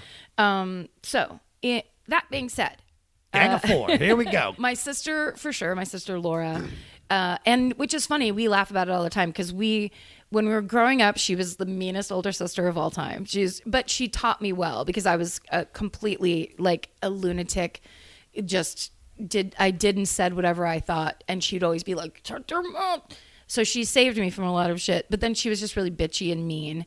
But then we went to um, the same college. She went to the JC first, and then we both went away to college at the same time. Yeah. And that was so amazing because even though she was still bitchy, she was always like making sure I was okay. And she was kind of like this, like distantly and very judgmentally a guiding hand. And then when we were in our 30s, like I was, you know, then it was just all fun because I was gone and she would come and visit me and I would go home for holidays or whatever. Sure. Then my mom got Alzheimer's and shit went fucking off the rails. And for a little while, I thought we are going to hate each other forever because it was so hard and crazy. And I had so much guilt because I didn't live there and she was there every day and she was pissed. And there was just all kinds of shit. And now we are the closest we've ever been. And it is so good. And it's like, and we talk about it constantly because we were just like, how do we even live through? Because it, you know, when people have Alzheimer's, it goes on for fucking years. Yeah, I can imagine. 12 years. So she's just like and she's really smart about people like anytime there's anything going on in my life where i'm like uh, this is what's going on but i don't think this or what she is like comes through it's hilarious and she's just like no you don't do that you don't do that and you don't have to do that Yeah. never call that person back like she's She's, She's- just she gets it. She's she can she can talk to you straightforward. She also agrees with you, but at the same time, it's like she's uh, the voice of reason and and truth that you need to hear. She always says things like "eat the frog," like you have to. You didn't call our aunt on her birthday. You have to call her now. And I'm always like, I just don't want to. And I'm the person that'll never call a person again. That's my solution. And she's like, "Eat the frog. Go call her right now. It's gonna be uncomfortable. Just go do it." Like it's that kind of. You need that kind of person in your life. Yeah, So much. Yeah, so because you know, if not, you'll just be canceling because you're tired forever. All right, who's who's number two? Um, okay, so my sister, and then my sister's best friend Adrian is like my other sister. She, they've been best friends since sixth grade, since I was ten. So it's exact same answer. But Sure. she, she's even meaner, but um, it's the best. And she's she's meaner in general, but nicer to me. And it's just our our system. Sure. Um, a recent ad is my friend Lizzie Cooperman. I don't know if you know. Love Lizzie Cooperman, guys. If you follow Lizzie, if you're if if uh, if you're on social media, Lizzie is a brilliant comedian and just somebody that like I'm not extremely close with, but when I see her. We just get it, Yeah. and we just talk. Like I, I keep running into her into supermarkets, where I run into her all the time, health food stores, Yeah. and she's like, ah, and then I Yeah, knew her well- when I started. I love her to death. she's a she's like a crystals person she's like a person that's like trying to and i do this too but i think i have i have more sh- catholic shame about it Yeah. but it's that thing of trying to access something spiritual or something else so you're not just always doing the same fucking comedy or this or a relation like there's sometimes it's like you just keep moving the same pawns around all the time and so it's like i love when people are like I went and took a Kabbalah class, and you're like, "What the fuck are you talking Yeah. about?" She, that's Lizzie. Porn, Satan, drugs, therapy. It's not just the list of what I'm up to this weekend. I'm comedian Kiki Anderson, and those are just a handful of the taboo topics I've poked and prodded at so far on my podcast, Indecent, the show where we peel at the wallpaper of polite society. Each episode digs into the dark underbelly of our culture to dissect the things we aren't allowed to talk about around the dinner table, featuring conversations with comedians, activists, journalists, academics. They all help me figure out the who, what, and why behind what is and isn't acceptable behavior. Indecent with Kiki Anderson, where NSFW meets LMAO. Mwah. I'd say my fourth, it's sad. I don't think you ever met him. My friend Danny Ceballos used to live in LA. Never met him. He he was like in comedy and I'm sure there's episodes of Mr. Show that he's actually like in or like in the audience or in the background or whatever. He's he used to do tons of shit. He's one of the funniest people that didn't do stand up. Sure. he- so I love those people the most that are really funny and they don't want to perform. I'm just like, "Oh, how how are you like that?" Um and he we worked at Ellen together. He's was like Uh, my right hand man for so long, and then he got married, and then his wife is a music a musicology professor. Oh, wow. I know, amazing. She's su- super cool, but she got a job in Wisconsin, so they moved to Wisconsin. Oh man. Yeah. But you talk to him a lot. I, t- I, t- I haven't talked to him for a while, but we Eat the frog. Eat the- I- I have to eat, Eat the, the frog. frog. I haven't talked to him, but it is that thing where I don't. When we talk to each other, it's exactly the Nothing's same. Nothing's changed. It's exactly the same. But eat, but eat the frog. Uh, the group's debut single with the label "At Home He's a Tourist" charted in 1979. Invited to appear on top-rated BBC music program Top of the Pops, the band walked off the show when the BBC told them to sing "Rubbish" in the place of the original lyric "Rubbers." As the original line was considered too risque. The single was then banned by the BBC radio and TV, which lost the band support at EMI, and they began to push another band called Duran Duran instead. yeah, dude.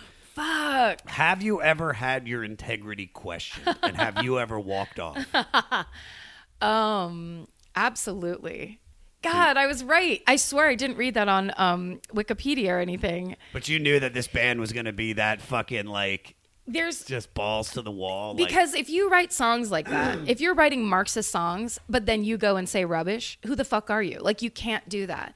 And of course they know that. You know what I mean? It's like these days it's so much more impossible because everyone's like, I'll just do whatever for whatever. Like Yes, very few completely. bands start out going, We're going to be telling people this, you know. Uh, I mean, like maybe it's gonna But happen. there are. I'm not going to lie to you. There aren't any bands like this anymore. Yeah. Like who's who's this political? Like who is well, this like the closest is Rage Against Machine, where it's like representatively completely political. And, and but I mean, and we need them more than ever. Yes. And it's like they're doing. And I love Tom. I mean, they're doing. We like. I need Zach. I don't want Chuck D. And I don't want fucking B-Real from uh, from Cypress Hill. I want.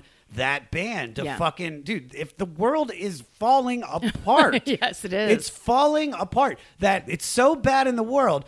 People, millions of people are tuning into your podcast to hear about this housewife being murdered. That's like, right. "Oh, I just want to calm down and relax. Let's hear about the Cooperman Oh. uh, murder.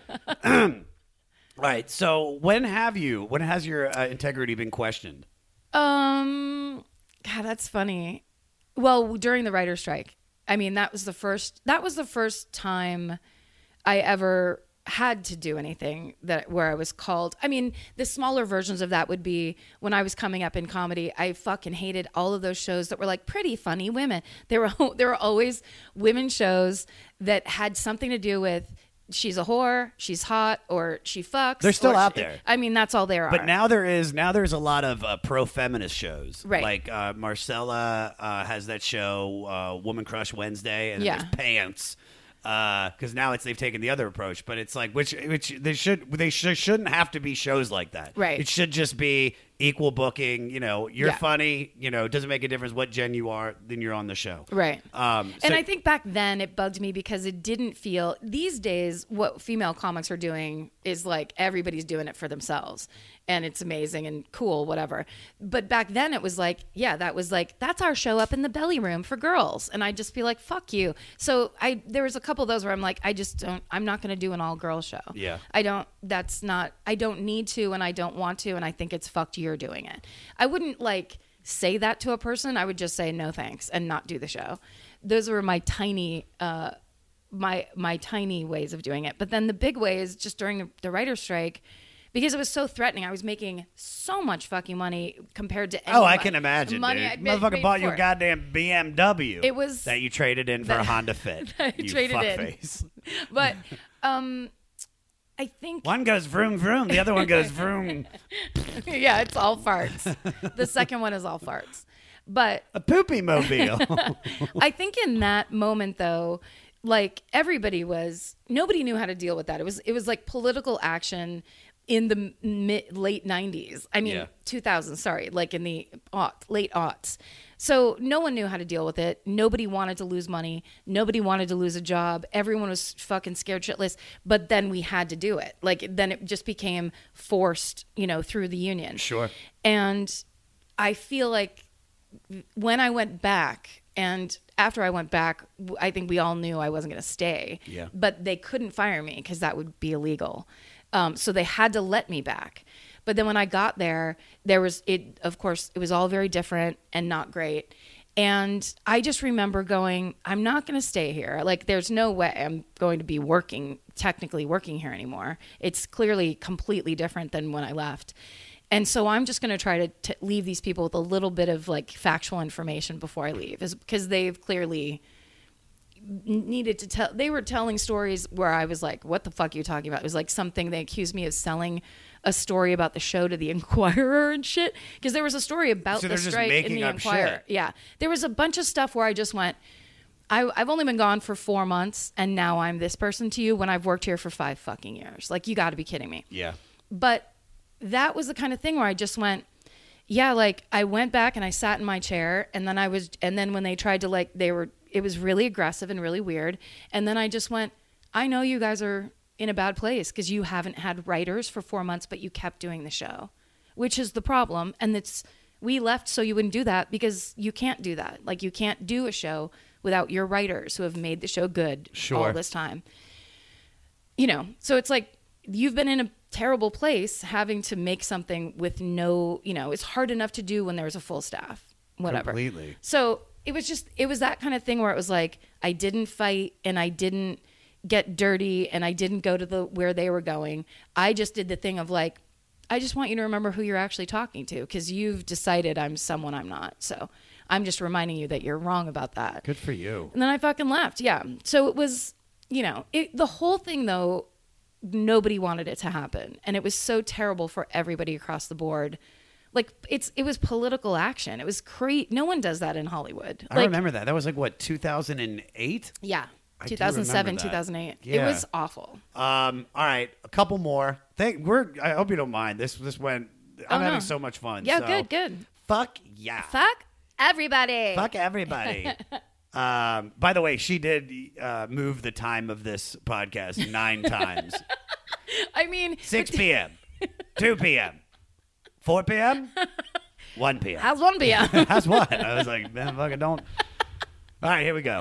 The album's artwork was designed by band members Jon King and Andy Gill. You mentioned this earlier. The cover, designed by King, shows the influence of the Situationist International, a group which became famous during the Paris 1960 student led revolution in France. Oh. The cover depicts an Indian shaking hands with a cowboy in three heavily processed versions of the same image based on a still from one of the oh, I'm gonna fuck this up Winnetou films starring Lex Barker and Pierre Brice, which had been very popular in communist East Germany as Hmm. critical narrative of capitalism. So here we go. This is what it is. If you guys look at the, the title or the, the cover, it's the faces are reduced to blobs of red and white. Uh, that is to the stereotypical racial colors. A text that winds around the images reads, you know, this is where this is important. The Indian smiles. He thinks that the cowboy is his friend. The cowboy smiles. He is glad the Indian is fooled. Now he can exploit them. wow. In this way, it approaches themes of exploitation, but taking the lyrical content of the album.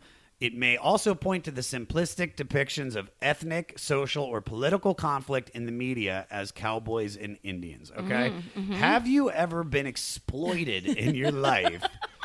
or have you used, uh, or your, have you, has your friends' lives been exploited in your writing? This is a more, this is not as heavy, Because we've all been exploited. I tried to write this with one of my producers. And I was like, yeah, well, I mean, they're always exploiting us. But have you exploited your own life or your friends' lives in your writing? Well, when I first started stand up, and probably the whole time, I would constantly steal from my friends who weren't stand ups. Where if they said something funny, I'd be like, I, I have to take that. And would take shit constantly. One of my first bits that I loved was I would just do a series of impressions, but they were they were like it was one was a Broadway dancer who just finished rehearsing the big number, Yeah. and was now uh, getting directions from the choreographer. Um, that was one impression I did, and the other one was "Here's your mom dancing at a wedding," and Oh, it was great. it was completely stolen from my friend Alicia. Um, but we used to do it like when we were drunk, joking around. So like I I had no. Uh, respect for anybody's, you know the thing where like you hang out with funny people who don't perform, so that you, And always have yeah, material. You get something, yeah. Yeah. And so you're like, oh, these this is a bit we do together. It's like, Sure. no, it was her idea. You Sure. just you just took it. Um, I have also mined my father. He is truly one of the funniest people like I've ever met, and he just comes out with these one-liners that it's just it's because he had eight brothers and sisters, and it's that whole Irish talking thing. Sure. Um, but I mean, I've I've taken shit from. I mean, half the reason I have Twitter followers is because of shit my dad say that I uh, has said. shit my dad said. Like literally, I just write it down. In autumn 2010, Microsoft used the song Natural's Not In It in sports focused advertisements for the Kinect, which was their like motion capture Xbox 360 video game system. Uh, they also used the same song in the 2006 film Marie Antoinette. Mm. Now, this is why I'm bringing it up. For a band that was so against selling out, they eventually did. Sure. Have you sold out? Yes, yes, so much. I guess I felt that way when I started when I worked on Ellen because it was daytime television, so it wasn't like working on a nighttime show. Yeah. It wasn't working on a, a purely comedy show. It was a whole other area. It's a whole yeah. That's like that's the most unrock star shit. Yeah. For a person that's like you know probably wearing you probably had like 19 flannels in your closet. you know. The the ripped tights that I had to just put away. One, two, two. Uh, yes. Yes. How you doing, DJ DJ Twinkle Toes, whatever the fuck their names are, and you're like you're coming in like ding ding digga ding ding digga ding. I want the big And on the stars, I'm just like little fish. Could you change that monologue? It's this needs to be about jeans, not butterflies. It was like jeans and butterflies comedy. So my thing was like I wanted it to be the funniest thing it could be, Yeah. but they didn't want that. I mean, not not that uh, obviously Ellen did, and but th- that wasn't anybody else's goal. They were like, we need good daytime ratings, however you get those, and and the judgment was women who are at home. Wa- watching the kids watching daytime TV don't give a shit about the comedy aspect Sure. of it. So that was a bit of a fight um, that sometimes I felt like a total sellout because it was just like, well, I can't do anything. I can't serve the way I want to serve. So I just have to like make this as good as I possibly can. But it felt bad. It felt bad until Doug Benson said something to me and he was like, I love the show. And I was like, oh, you're the biggest bitch around. So like that's the you're the last person I thought would ever be nice about this. I know for a fact you're not doing it to be nice to me. Like that it was like this genuine compliment where I kind of was like, okay, maybe this didn't all didn't go as badly as I thought Sure, it did, you know? Because I that definitely was like I need money. I I needed to ma- I wanted to make sure I had money so that if my mom had to go into a home, we would pay for a nice one and not a shitty one. Sure. So that was it. All got turned around, and then it felt, you know, it felt bad. But that's also because Kurt Cobain made it so that we all felt bad about any success at all. Drummer Hugo Burnham was an English major at Leeds who at one point formed a theater group influenced by the writings of Karl Marx, Oh. the 19th century German philosopher and co-founder of communism, but grew tired of preaching to the converted as he quoted as he was quoted saying in Melody Maker, okay? What did you study and do you feel like it helped you in your career? I also, like Hugo, studied theater. oh, I thought you were about to say communism. uh, no, I was theater major for, but I only went to college for a year and a half. Then I flunked out. Um, Where are you going? Sac State. Sac State. Oh, fuck Sacramento. yeah, dude. But it was whatever. Um, You didn't finish anyway, so it's not, didn't doesn't finish. Make, doesn't, doesn't make that big of doesn't difference. matter. Still owe my dad money. Um, I owe Sallie Mae so much money. defer, defer. That's all I'm doing is deferring. just defer that shit. yeah. Um, but I do think here's what it taught me. Um, the politics in a theater department are fascinating because oftentimes just the same people get cast as, in the leads all the time, especially in the musicals. Andy Bachman. right? Andy, everybody's Andy Andrew Bachman. Yeah. Yep, he always got it. You can't Or get Jordan around Wong. those people because it's and then but I start to realize like I remember one audition which was like it was an open audition but they were only really reading it was like everyone was sitting there like we could all read for any part but they really were only reading these certain people Yeah. and I real I sat there never getting picked to read and I realized they know what they want and they're looking for people to fit into these molds and if you don't look like one of the people that fit into the molds they don't they have no need for you Sure. so either you have to look like a mold fit or go do something else that's not structured like this. You know what I mean? Like it- it was that, and it was one of the first places where I was like, I always wanted to be a comic since I was like 12. But that's when I started going, yeah, I, I picked theater because it's performing, but it isn't actually what I want to do. Yeah. It's just a version of something in the meantime. It's just something that that'll that'll like warm you up for it, dude. I was a bar mitzvah DJ for seven years, and I remember I, I was I wasn't like enjoying it at first, and then the guy that ran the company, Steve Lampiris, who also uh, didn't believe in uh, evolution, wrote a whole book about how evolution's not real. Wow. Yeah, I swear to God, dude, you can find him. It's it's, it's he's like he was like a 1950s guy, talk like this. He was the greatest DJ, greatest bar mitzvah DJ I'd ever seen in my life. But he he would say, "Hey, Bubba," he's like, "What you need to do? You want to be a comic, so get used to it here. Make jokes, like to be funny." And I was like, "Yeah, dude." And so for seven years, you know, I, I created this confidence Yeah. that helped me. And so when I first started stand up, even though my jokes sucked, I was at least I at least knew how to be present on stage and to be somewhat entertaining. And you know that, like from that example from Hot Tub, the attitude you have when you're doing it's like the material actually doesn't matter. The material is nothing. It's not. It is nothing. It is it is ninety percent just confidence and just belief in what you're doing. Yeah. So this is about at home. He's a tourist. Gang of Four singer Jon King told Clash magazine the song was on our debut Fast Product EP, which became a big indie hit, but we weren't paid a cent for our work, majorly ripped off. So we re-recorded it for entertainment. I regret not punching out the bloke who ran the label. God, he's just they're so badass. so good. Note to self: do this before you die. Uh, I wrote that. There you go. We're often Punch out a guy that runs a label. just, oh, I just want to punch somebody out. It's, I've I don't think I've ever really done it. I've been in fights, but not punch somebody. Well, that's not true. We're often asked, why do you sign to a major label if you're so alternative? One answer EMI at least paid us for the records it sold. Mhm. All right. So when did you say, I've arrived? When did you have that moment? Like you were being compensated, uh, you were being compensated adequately for your worth.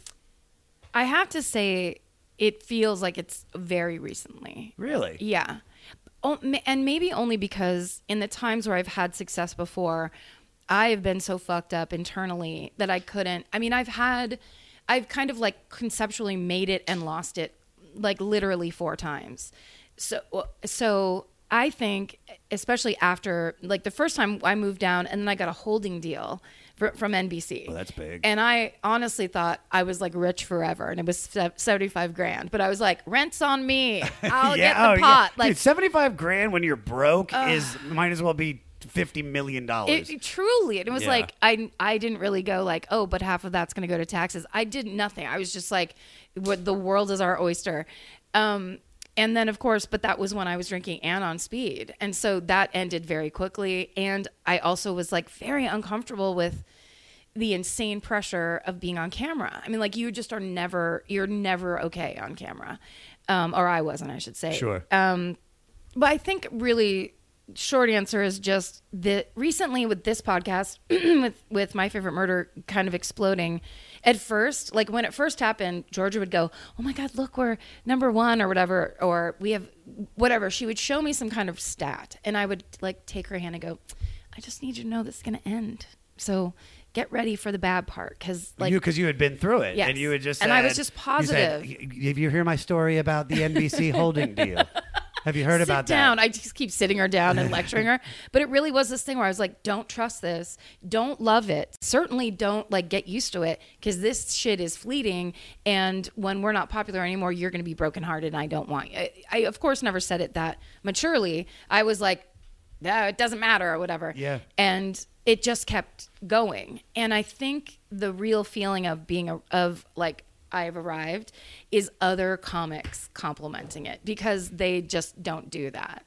And Yeah. people going out of their way to say, "Oh my god, I listen and I like it," is like mind blowing to me. And when that started happening, I was like, maybe this isn't because I also do things and never look at them again or listen to. I don't like. I just go like, ah, I did it and I can't do anything about it anymore. You know, have that feeling. So people going like, oh my god, that episode was great or something was such a.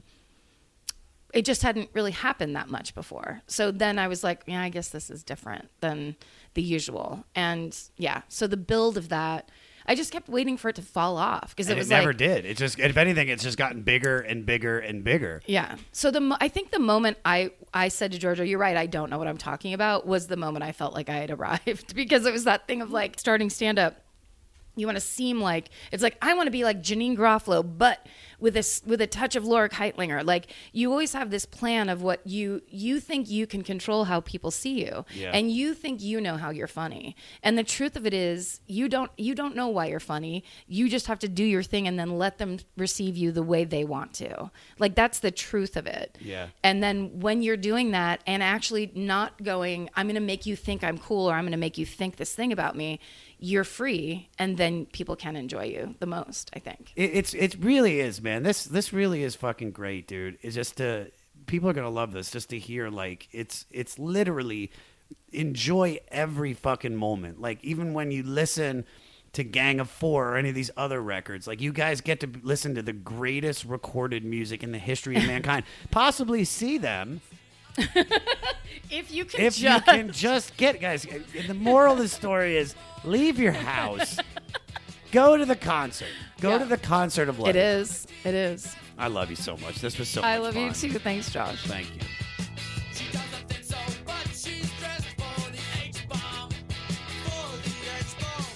Yo, son, I'm pissed on say that's what I live for. Jink, jink, oh, oh, oh. And I get my oh, oh, oh, and then I oh, oh. Karen Kilgariff, everybody. She might have flaked on the concert with me, but she did not flake on coming through with an amazing episode, and I cannot thank her enough. At Karen Kilgariff on Twitter. Check her out on her podcast, My Favorite Murder. Seriously, guys, it's fantastic. And her and Georgia will be on tour. Uh, you can see them on March 9th at the Park Theater in Vegas. Go to myfavoritemurder.com for all tour dates. I'm going to be posting her mixtape track listing link and email the podcast at 500podcast at gmail.com. Follow me at Josh Adam Meyers on all social media. And uh, March 20th, guys, we're going to be doing the goddamn comedy jam at the Roxy. Karen's going to be there. It's going to be the shit. Go to my website, joshadamyers.com. I haven't updated it in forever, so I don't even know why I list that. For all things 500, go to the 500podcast.com.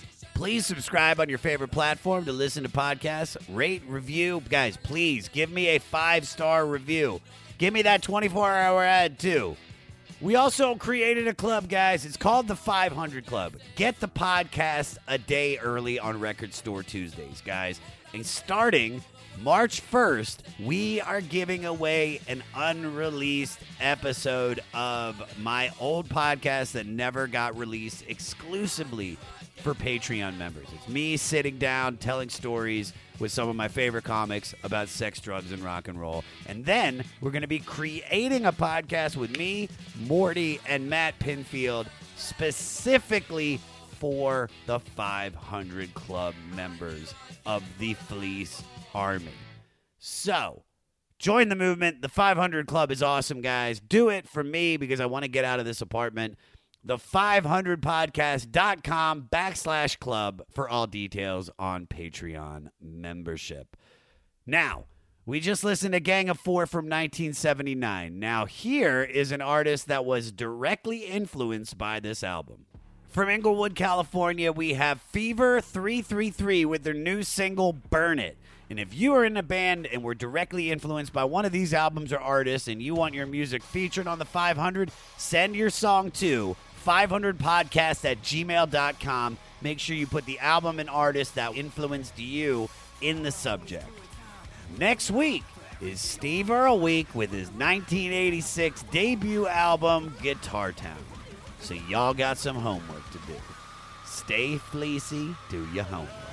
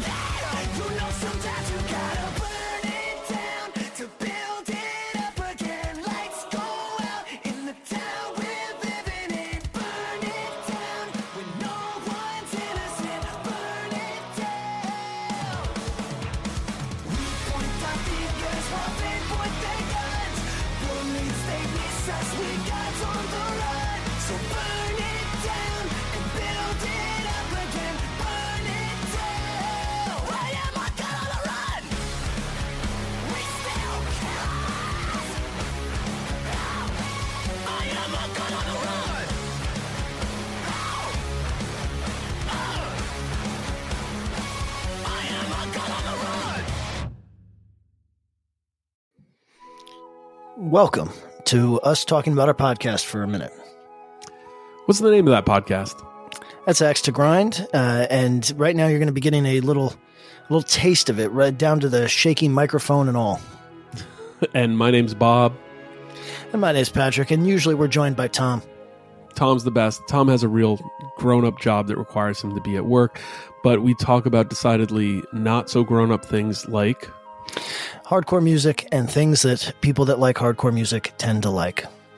So that could be the latest shows, uh, revisiting classic material, talking about the new classics, um, all the little dorm room nonsense that you imagine from a niche music podcast that, that you either love, want to love, or hate. Yeah, imagine all the emotions that you have towards a genre that that uh, has impacted your life, uh, and then condense them down to an hour to two hours a week.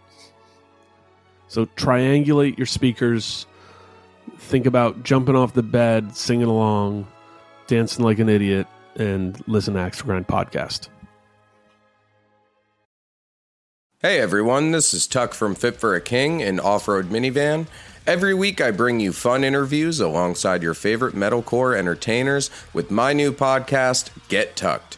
Join me every Monday with bands like Counterparts, Crystal Lake, like Moths to Flames, and many more. We play unsigned and undiscovered bands, deep dive into each artist's history, and of course provide the greatest breakdowns in current metalcore. Tune in to Get Tucked every Monday, out now through Sound Talent Media. Next Chapter Podcasts.